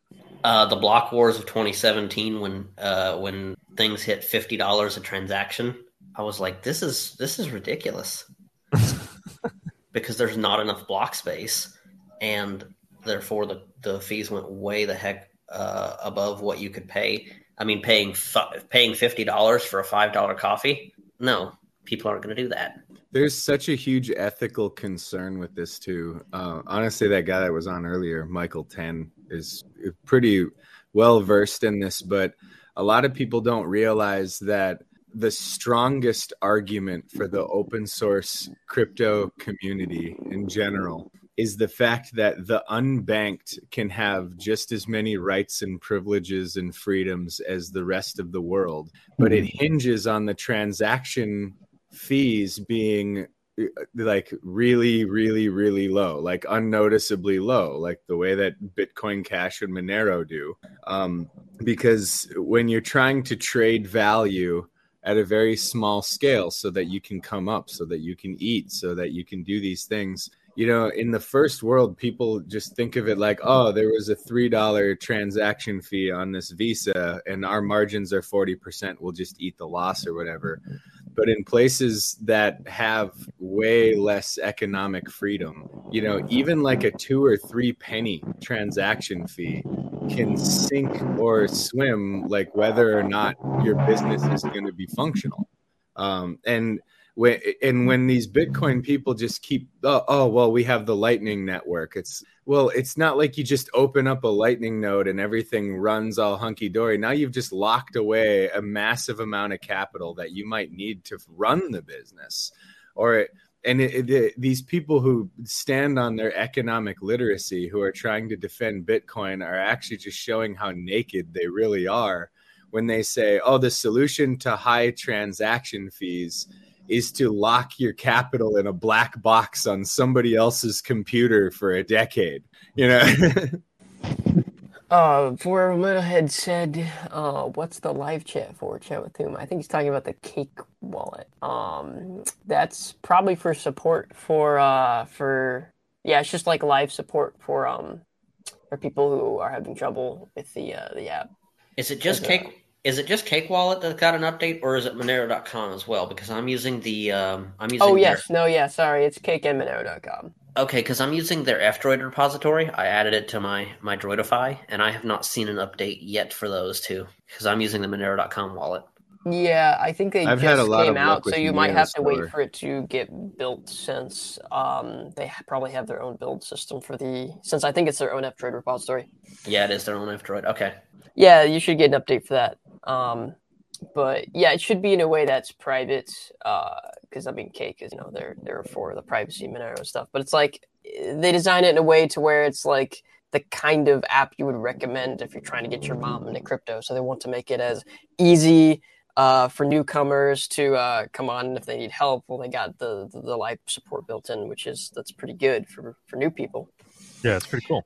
Um, next, we have very happy uh, to be the first to have a Monero signer after meeting in person with Monero Time. Can't wait to use it to sign offline on Monero transactions. Excellent product and irreproachable top Swiss quality. So Monero Time um, has been working on this cool offline signer hardware for a little while now, and he made this post earlier this week Cool.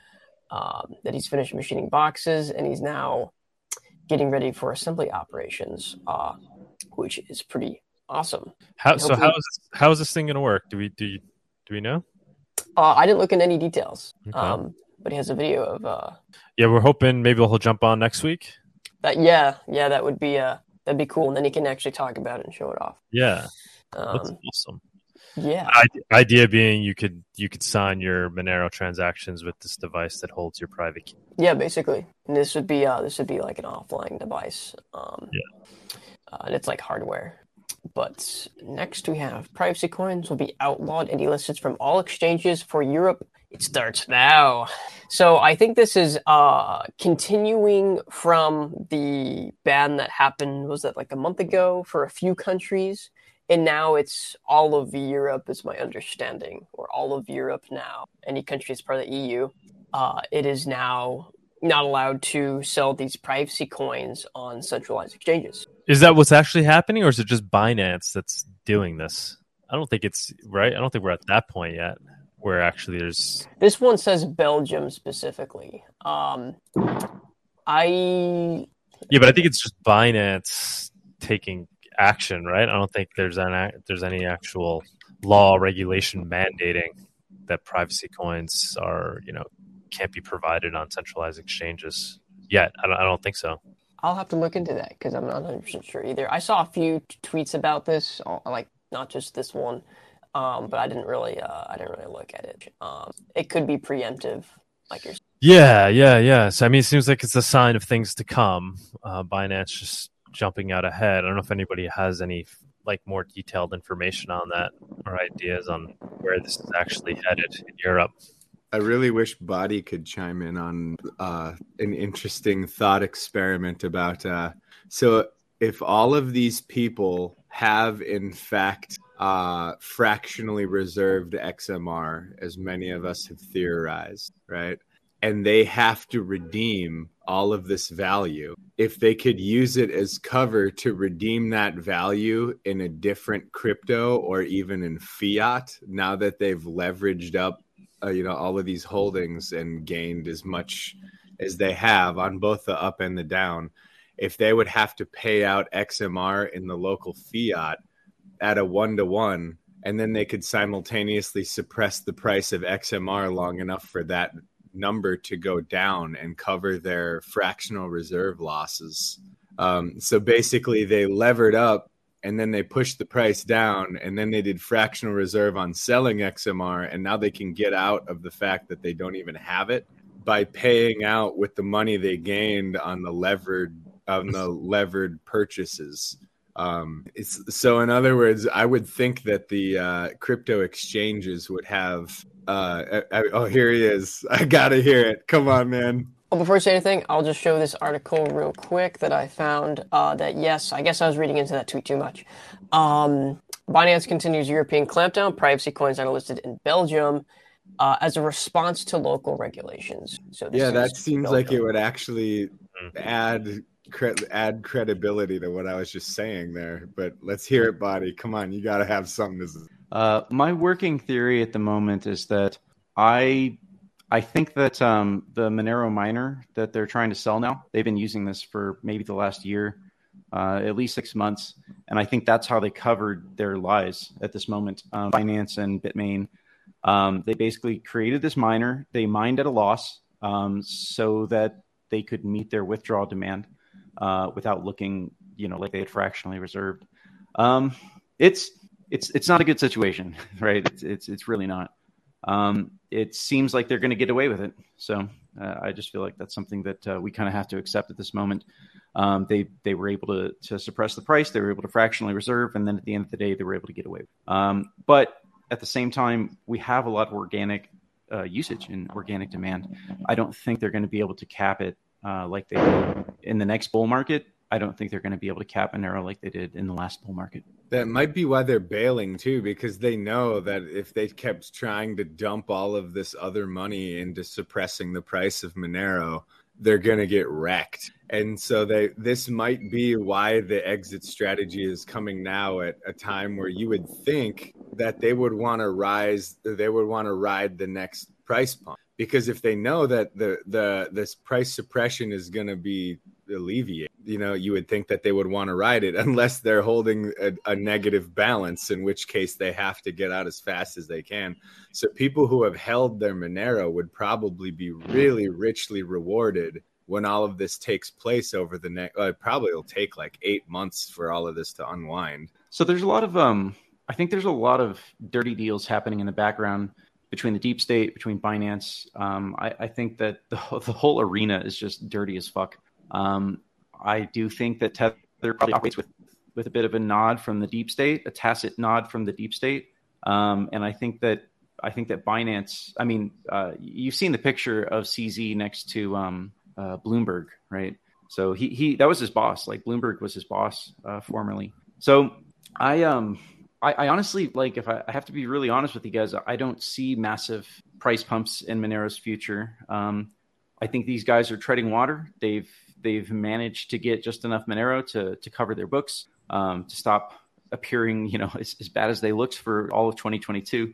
Um, I, uh, I mean, I overall like it's we just have to fucking use Monero. We have to we have to create circular economies, um, kind of on the side, right? Like that's that's the only thing that's going to win this game over the long term. So we can't depend on Binance. We can't depend on um, on, on anyone to pump our bags. We have to actually. And, and before you sell your Monero, on these exchanges, hit up the community. There are people 100%. in the community that I have offered to mail. Well, well, I'll just leave it there.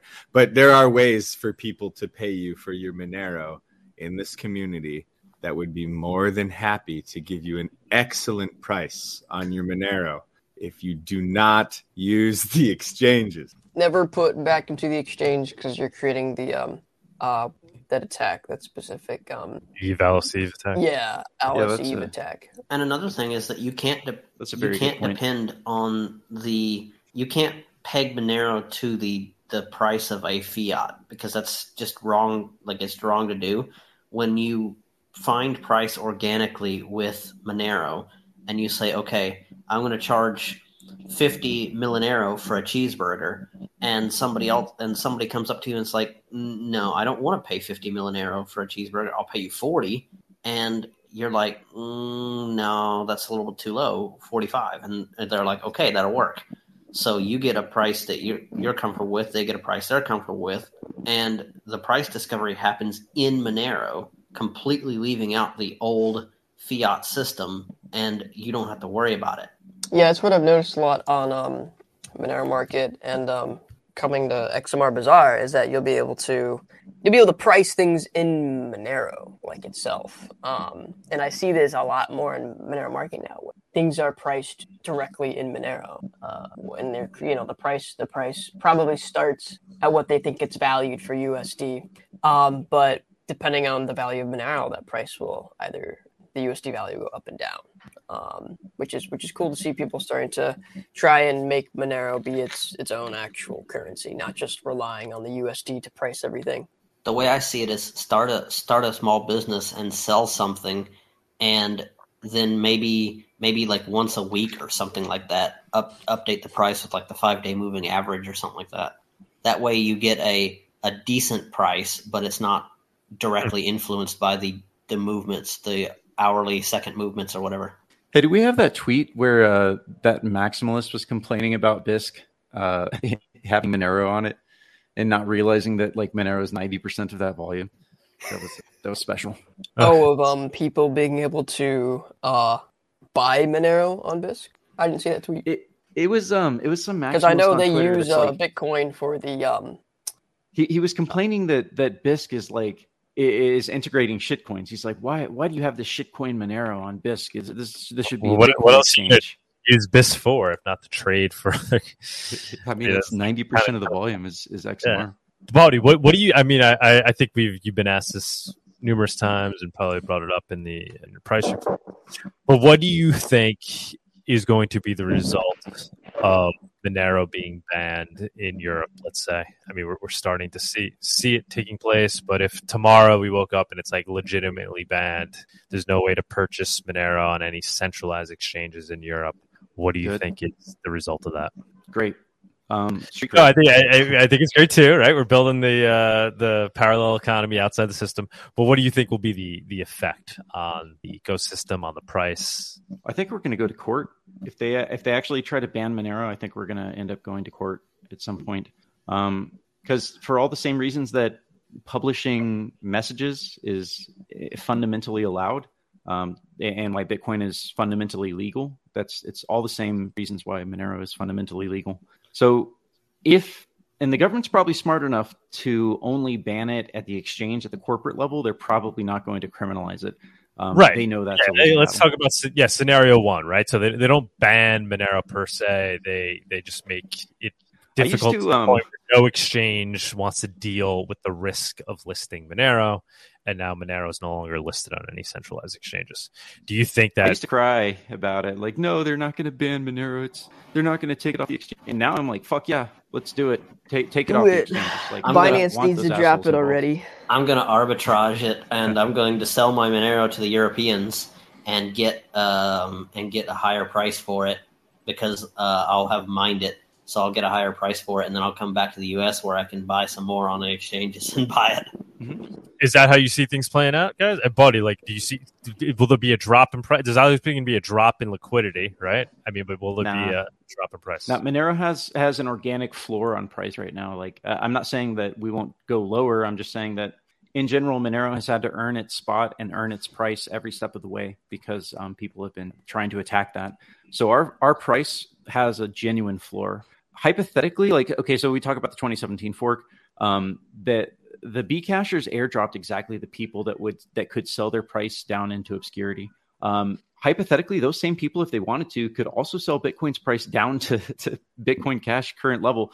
Not quite, but close. Um, so um, Monero has earned its spot and earned its price every step of the way. So if they ban it, it, it, doesn't matter. It's it's it's almost irrelevant at this moment. Right. There's not much speculation. I mean, all those uh those EU country bans uh that didn't really do anything to the price, did it? Mm-mm. Yeah. yeah I mean, we, we fought all the battles. We had to deal with all that in 2020 and 2021. Um, so we've, I mean, we we're over it. Like basically, Monero as a community is over it. Yeah, it seems to be valued into the price. Um. All right. Next story. What do we got here? This is oh, from you. Oh, right. This was in reaction to, I don't know if you guys saw this. There was a paper that came out Blockchain Privacy and Regulatory Compliance Towards a Practical Equilibrium.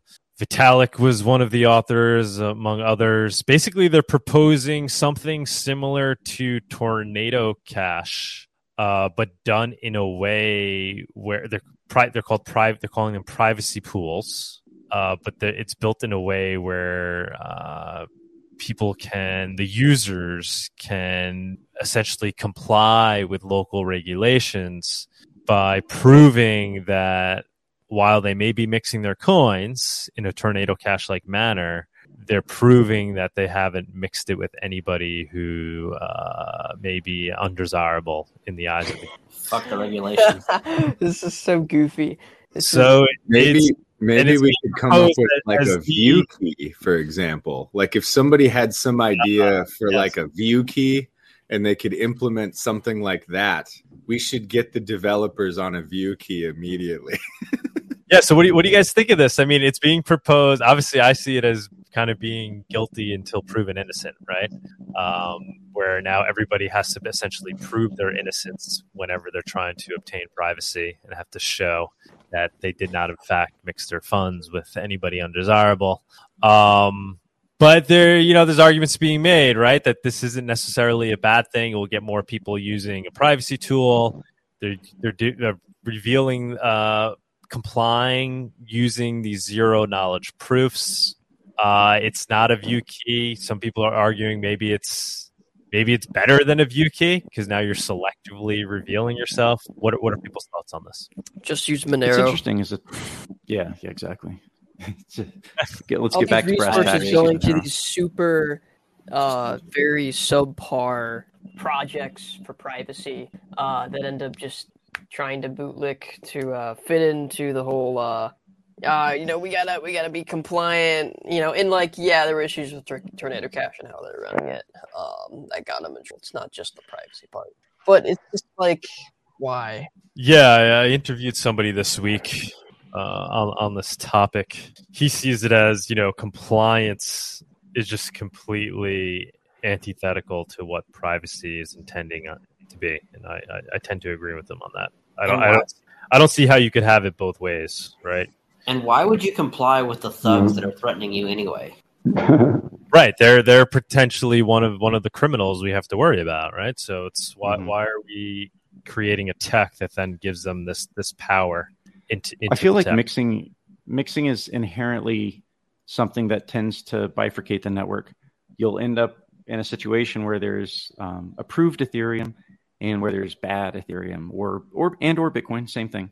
And, it's it's just inherently not a good idea. Like you're bifurcating the money in a way that makes it less useful. Um, and I understand that you know we we want to make tools not able to be used by bad guys but inherently we, we really like it needs to be neutral it needs to be fully neutral and what's happening here if this thing i mean zk is really cool as a, as a technology like i think it's very interesting um, like the, the technology that they're releasing here nevertheless it's uh, it doesn't seem like that's going to go in any good direction like that's not a good thing for the world that's not a good thing for There are Right. just there are just bad people in the world. You cannot stop a bad person from using a technology. A bad person is going to uh, do terrorism financing, whether it be through Monero, whether it be through some sort of privacy tornado cash type thing.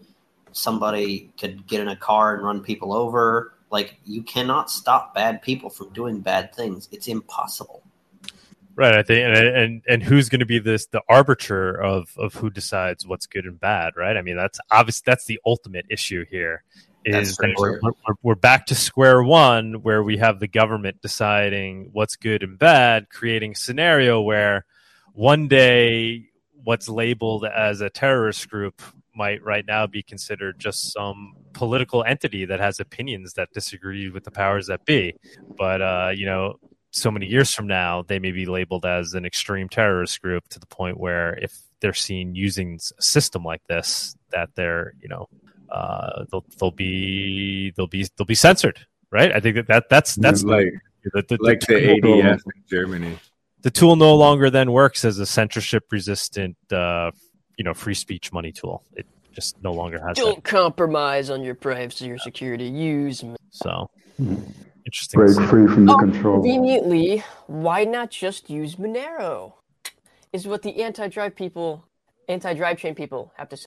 yeah this this is interesting so you got drive chains being proposed as the way to have quote unquote shit coins on bitcoin right uh and some people are just saying you know you can just like for example they're saying you- you'll be able to use something like, coin, like, right? like monero right via via bitcoin through a drive chain um and the anti drive chain people are saying why not just use monero which is which is pretty funny to see I don't I don't fully understand um, why there's a push for drive chains. They can already do sovereign rollups in the in the inscription data.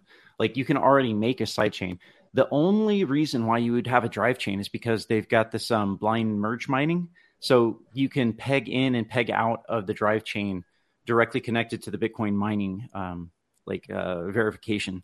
But I mean, if you're going to shitcoin, do you, like do you really care that much about the peg? Like, do you really need to change um, Bitcoin's mining ecosystem in potentially unpredictable ways?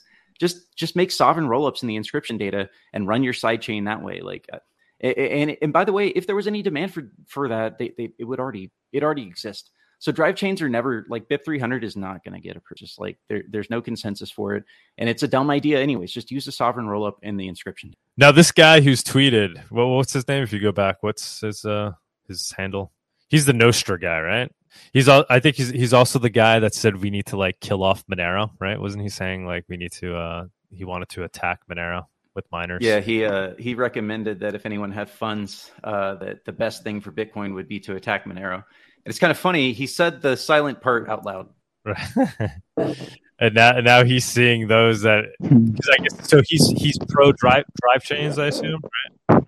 And now he's seeing those that are Oh, against. I, don't know. I haven't. I haven't Yeah, followed that Fiat- opposed, Fiat opposed to drive chains are saying you don't need them, just use Monero, which is just tearing the soul apart. Thanks for the free pen testing. We appreciate it. All right, what else we got here? What is this? Sorry, Oh, my mic was muted. And speaking from trying to ban everybody from doing something is, you know, not going to prevent criminals from doing it. The governor of New Mexico has just declared a First and Second Amendment does not exist due to emergency. Under this legal theory, all of our rights are essentially eliminated. Watch the most evil and tyrannical 60 seconds. Oh, hold on. I got to do the whole thing with Jigger so I can share audio. I got to share the tab specifically. There we go. But your point is that, with one exception, Can you raise the volume? if there's an emergency and I've declared an for a temporary, I can invoke additional powers. In my view, including my oath, is intended to be absent. There are restrictions on each. There are in this emergency. This 11 year old who've lost these children, they deserve my attention to have the debate about whether in an emergency we can create our environment. Because what about I took an oath to uphold those, and if this growing problem, without being bold, I've said to every Mexican, your rights are subject to theirs, and they are not. I got it, but but again, if I'm this woman doesn't know what the Constitution is. for that, Absolutely climate is so insufferable. out of control, So Yeah, in What's order, he even saying about uh oh I got to protect the, the children's constitutional rights too in terms of like we need to ban guns. Safety is not a constitution. Safety from the government is not a constitutional. so right. all we have to do, all we have to do to have a nice dictate, a nice dictatorship, is ban or cr- declare an emergency that says that you can't uh, can't have freedom of speech and can't have freedom of firearms, and then have uh, elect a dictator, and no one can do anything about it. Hey, I mean the federal government was trying to do that with COVID. She even has the Karen haircut and the rat face. Like you could not be a more living meme of like the "Can I see your manager?" lady, and she's got like the two thug people next to her. Like, and even Yeah, the guy in the badge is just like, "I can't believe she just said this out loud." this basically. Dude, the guy on the left, um, he's like, he's sitting there. He's like, what the fuck did she just say? Oh my god! Like you can just see it in his face. Hold on, let me pull up another tweet. Uh, yeah, concept context to that is that um, they basically did a uh, yeah, yeah like an emergency uh, act and banned public carrying, uh, open and concealed carry of firearms, uh, which is like insane. I'm trying to find the other tweet because this. Yeah, this this story really plays into what we were just talking about too, with trying to create a compliance friendly, you know, privacy coin or privacy tech, right? Because the problem is you're going to have some government entity change the rules on you uh, for the purposes of quote unquote the better, the, you know, the greater good, uh, where they're just going to adjust things at will, and now you're you're being forced to comply to some new rule that uh, you know helps the government and hinder, and hinders some certain subset of people. I mean, Yeah. she's What I is that a- a necklace cool she's graphic the other wearing? Day. but they're doing zoom it for the greater good. They're doing it to to help to help the kids, like like she's saying, right? Like they're doing she's doing it to protect the, the children's rights. And Zoom then- in on that necklace. In real those quick. instances, we can tear up the Constitution. I saw a really cool graphic the other day that showed um, the right to carry a firearm in, in various states over the course of time for like the last 50 years. And it's the, the trend is obvious. It's very clear. All states, or for the most part, most states are um, are enshrining your right to protect yourself to carry a firearm, open and closed, without without a license. Um, I mean, it's like, are you allowed to learn karate? you know, it, it's it's the same kind of question. You have the right to defend yourself, and particularly and especially, we need to defend ourselves from the government. They're, they're the worst. They're the worst gang. They're the worst criminals. The only reason why we even still have freedom, I think, is because the United States has enshrined the right for the people to be armed. Without that, they wouldn't have stopped with COVID. They would they would have done anything and everything that you think they wanted to do. It's only because we have guns that these people are not uh, are, are not dominating us right now. Yeah, so they suspended uh, Second Amendment. Oh, I'm sorry. Yeah, yeah, I'm gonna have to go, but yeah, thank you so much for having me on, and I'm loving the conversations, and I'm learn- learning a lot from you guys. My son wants to say hi real quick. Hold on. He loves your music. Go ahead, David. Say hi. Hi. this kid Hey, what's listens up? to your stuff all the time. He loves you. Go ahead. Oh There man, is. love you too, man. Peace. Say bye, willpower. All right, Willpower. Thanks for jumping on, man. Appreciate it. yeah, thank you so much. Much Where, where, where can Keep people uh, just throw out some information where people can find the, the new album, all that, anything you want to put put out there? Yeah, thanks. Um, yeah, go to willpowerstudios.com, willpowerstudios.com, and you'll find everything you need right there. And if you want to support with the Bandcamp, um, it's willpower-music.com, and you'll see my Monero XMR address also on the website if you want to support that way. So, yeah, bang the music, share it with the world, and listen to it and see if you like it. Thanks a lot. Pay, and pay me Stuff, in man. Monero. for coming on. And pay me yeah, Monero. yeah, Nice, man. All right. Have a good one. Cheers. yeah, thanks. Cheers. The funniest part of this whole thing, you know that the goons sitting next to her are like totally armed completely. Uh, I wonder if these people just. I wonder if these people realize just how vulnerable they would be if all the people that protect them just decided to stop. Like these people are so upset about guns, and yet all their aides have guns. Their bodyguards have guns. Everybody around them has guns. Imagine just if all these people just decided, you know what, the heck with it. I'm not guarding this person. if the cops would actually uphold the Constitution, then they would. They should. She should probably be arrested. Um, well, definitely be arrested. But of course, they don't either, and she's certainly not. Nobody It does. wasn't that long ago that a statement like that would have been considered treason, and that uh, that's a high crime. Oh, what she's saying? Yeah, yeah. Uh, well, I guess we'll see what happens with that. I think uh, we have got one more. Oh, yes, this is pretty cool. On a, to end on a happier note, uh, Coin Cards released their volume breakdown for 2023, and XMR is all the way up to 35%, just clipping the 36 and a half Oh, or 36.72% of Bitcoin. This is global, by the way. They stopped doing the uh, per country breakdown, unfortunately. Uh, I guess it was a lot for them to do. Um, but Monero has shot up 3% for coin cards globally. And It went from right 31 to 35. Oh, wow. Okay. Yeah. Uh, and then before that, it was like 23. So it's gained traction. Um, I bet some of that was due to uh, CakePay, unfortunately, shutting down, uh, which CakePay is back up now uh, for the web version. You can't do the mobile version. You have to uh, sign up for a waitlist. Um, they haven't fully opened it yet. But yeah, Monero usage is quite uh, is quite high on coin cards. Remember when Dash used to be like a huge, like actually used currency, and it it would have been way higher on this chart, and now it's like below one Guys, use Lightning Network. It's Use their Lightning. Instamine. They, they, they really um, shot themselves in the foot when they said they're they're not a privacy coin anymore. Like, Oh, was- Dash. even though Oh, they they never were- were, but when they finally are like, we just 'Cause- let everybody know, please don't They delist somehow us. managed to get the worst of all positions. in the Yeah. way they Government starts stamping their boot a little bit. Oh, a privacy. Good no. Hey, can, can we give a shout out here to Lightning Network at 1.29%? Bro, that's what I'm saying, man. 1.29%. All the uh, adoption. Dude, they were higher before.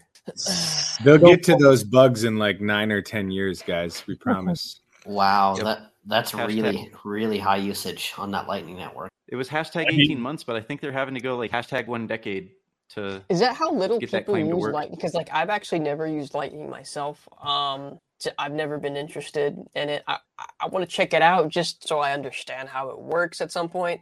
But like, is this realistic? Like, do people really just not use Lightning, and people actually like just mostly use on-chain Bitcoin if you're using Bitcoin?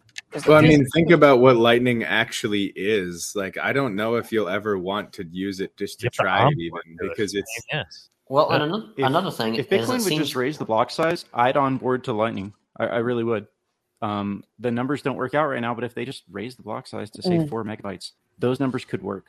And even though it's I think- problematic and it's not ideal, I would still get onto Lightning because I, I think it's better than I mean Fiat, obviously. Pete, Peter Todd forced me to use it to pay him for Monerotopia for his reimbursement, and it was a freaking pain in the ass because I had to onboard to it. And you had to do um Sparrow you had to set a wallet. bunch of stuff up, right?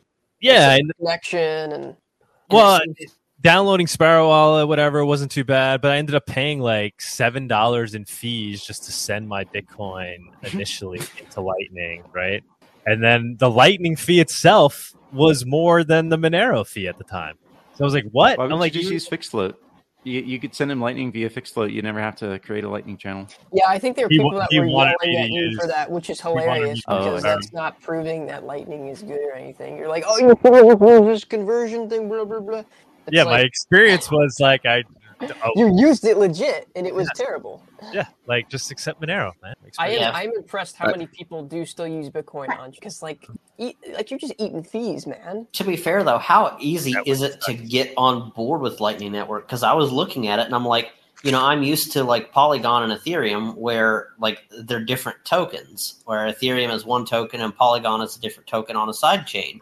But with Bitcoin, Bitcoin and Bitcoin Lightning all use the same addresses and they don't have any difference in the wallet from what I can tell. So it's really complicated to even get into Lightning for somebody who doesn't quite understand it. yeah, You know, I I was uh I was working and I had a pickup at a Costco and a guy saw my Monero shirt and he's like, "Let me get some." He opens his wallet. He has $2 in cash. He's like, "I want to buy some Monero right now." And I was like, "This is Monero.com wallet. Download it." He downloads it. Takes like not even 2 minutes. And I was like, "All right, now send me uh, write down all of these words." He writes down all the words. I was like, "All right, give me that cash." And then but he turns around and he's like, "Okay, what do I do?" I was like, "Let me just uh, scan that QR code and you're paid." He's like, "That's it? How much did it cost me?" Less than a penny. This is great. Like that. That's that's the entire onboard process every time. Just like you know, a couple minutes of downloading a wallet and that's that's it. Now compare that to all of the different versions of using the Lightning Network and making sure on the other side a person can even collect the money on the Lightning Network. And then it's it's so antithetical to the general way that open source software should work that And, like- I just I can't do it, man. Guys, just like use how- wallet of Satoshi. And like, how are you supposed to know if somebody's even on the Lightning Network? Because the coin addresses for main chain and the coin addresses for Lightning are the same, from what I understand. So if I send you a Lightning payment and you're not on the Lightning Network, what the heck happens to the coins? What I thought they Bawdy. You want to say something on that? I thought. Uh, that- sure. So, uh, like to, to be technical about that, um, in order to receive a payment from Lightning, you have to generate a pre-image, and uh, like basically, you have to generate the transaction as the receiver, and then send that to um, to the person that would send you funds. Um, so yeah, there's there's no way to to actually like donate or send you funds unless you're actually online, um, because it's like it's a dynamic process, um, Oh, okay. which is why Monero is just it's great. Monero is That's wonderful for retarded. Donations do and for receiving that? money. that was ano- another part of the experience with Peter Todd. He sent me an invoice to get paid, and then the invoice expired because I took a couple, like I like you know walked away from it. I was doing other stuff, and I'm like, all right, finally, let me go do this Lightning thing. And I go to pay it, and the invoice was expired. He had to send me another invoice. I was like, well, are you kidding me? Friction. Like, bro, just send me your Monero address. I And I could mean, have just I- sent you I'm an a- arrow. The other guys, like I, I don't know enough about Lightning. Just like That was after paying eight dollars or whatever. But like when when initially looking into it, I'm like, oh, yeah, Lightning's got a lot of a lot of stuff on it, whatever. It was like kind of just like a mind fuck in a way. There was like just so much to choose from in terms of wallets, and like the setup looked like I had to do so much work just to set up the ability to send people money and receive stuff and stuff. I'm like, I don't feel like doing that right now.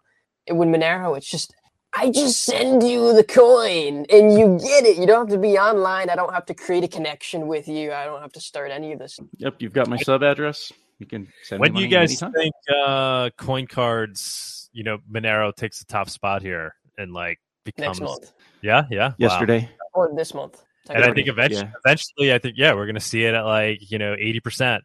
I, I don't see why not. It would be cool if coin cards, right? Because if, if you're there and you're buying a if you're buying a gift card with crypto, I mean, you just have to be a, uh, a moron just not to use Monero. Like you just get extra benefits from it, unless you're you know you're just stuck with your with your Bitcoin and you don't really know how to obtain Monero with it. I, I don't really know why. Uh, it'd be cool if coin cards built in a way to purchase, you know, kind of auto swap during your purchase, so you can purchase effectively with Monero no matter what coin you're using. Right? Wouldn't that be kind of a cool thing? Like so, even those that are that are using Bitcoin or Ethereum on the spot to to make their purchase, you could for an extra small extra fee have the payment be swapped into Monero and then made with Monero. Why would you do that though? So at least you're getting the obscurity of you know you're getting For you're people getting that have a lot of Bitcoin and they Ah. want to scab. right.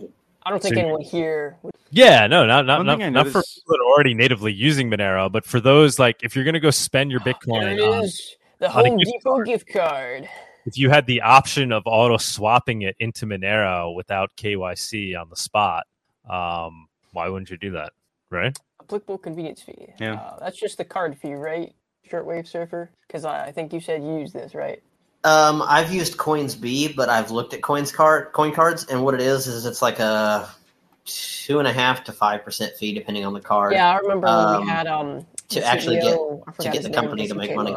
because the company's Um, got to make money some way. So Of that's how they do it. Yeah, no, that's that's that's not bad. So if you get like a five hundred dollar card, you end up paying like five ten for it or something like that. That's not too bad. Yeah, no, it's not bad at all. A common theme, a common theme that I see pop up is that where Monero is offered alongside other cryptocurrencies, it usually rises to the top. Like people tend to use Monero quite a lot, which is interesting. Um, you know, when you when then you look at the relative market caps uh, of the different coins, you say, "Hey, why why doesn't the market cap quite reflect um, what appears to be the usage of Monero again when it's offered alongside other options? I'm gonna reach out to coin cards, tell them they should add a instant exchanger.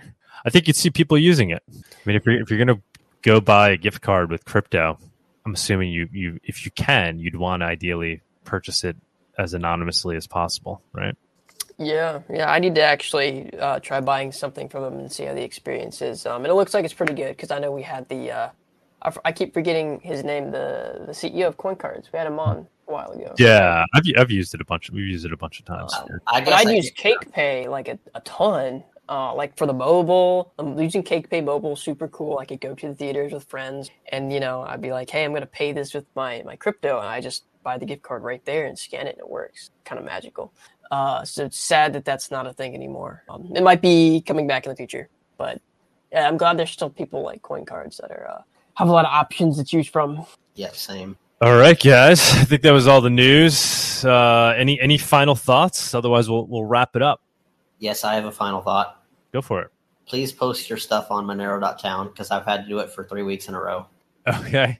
The post what stuff? Uh, Monero, Uh, Monero Topia, Monero Talk stuff. Yeah, your Monerotopia and Monero talk like um like I had to go to Reddit and copy Sunita's post and then paste it into Monero.town for three weeks. Oh, Oh, appreciate that. Yeah. Well, uh, I think we created an account. I saw Sunita create. Somebody created one, so should start doing that. Thank you. Yeah. if you give me the credentials, I can do it. Doug needs like said, five more secretaries just to keep up with all of his nonsense, right? A lot of stuff, guys. It adds up. It really does. Uh, anybody else got anything? Mm, all right, I'll take that as a no. All right, everybody. Thank you so much. Once again, we do these shows every week, same time, Saturday, 11 a.m. Eastern. Please join us next week. Thank you, everybody. Peace. Thanks for coming on, Good guys. times. Thank you, everybody. Thank you for joining us on this week's Monerotopia episode.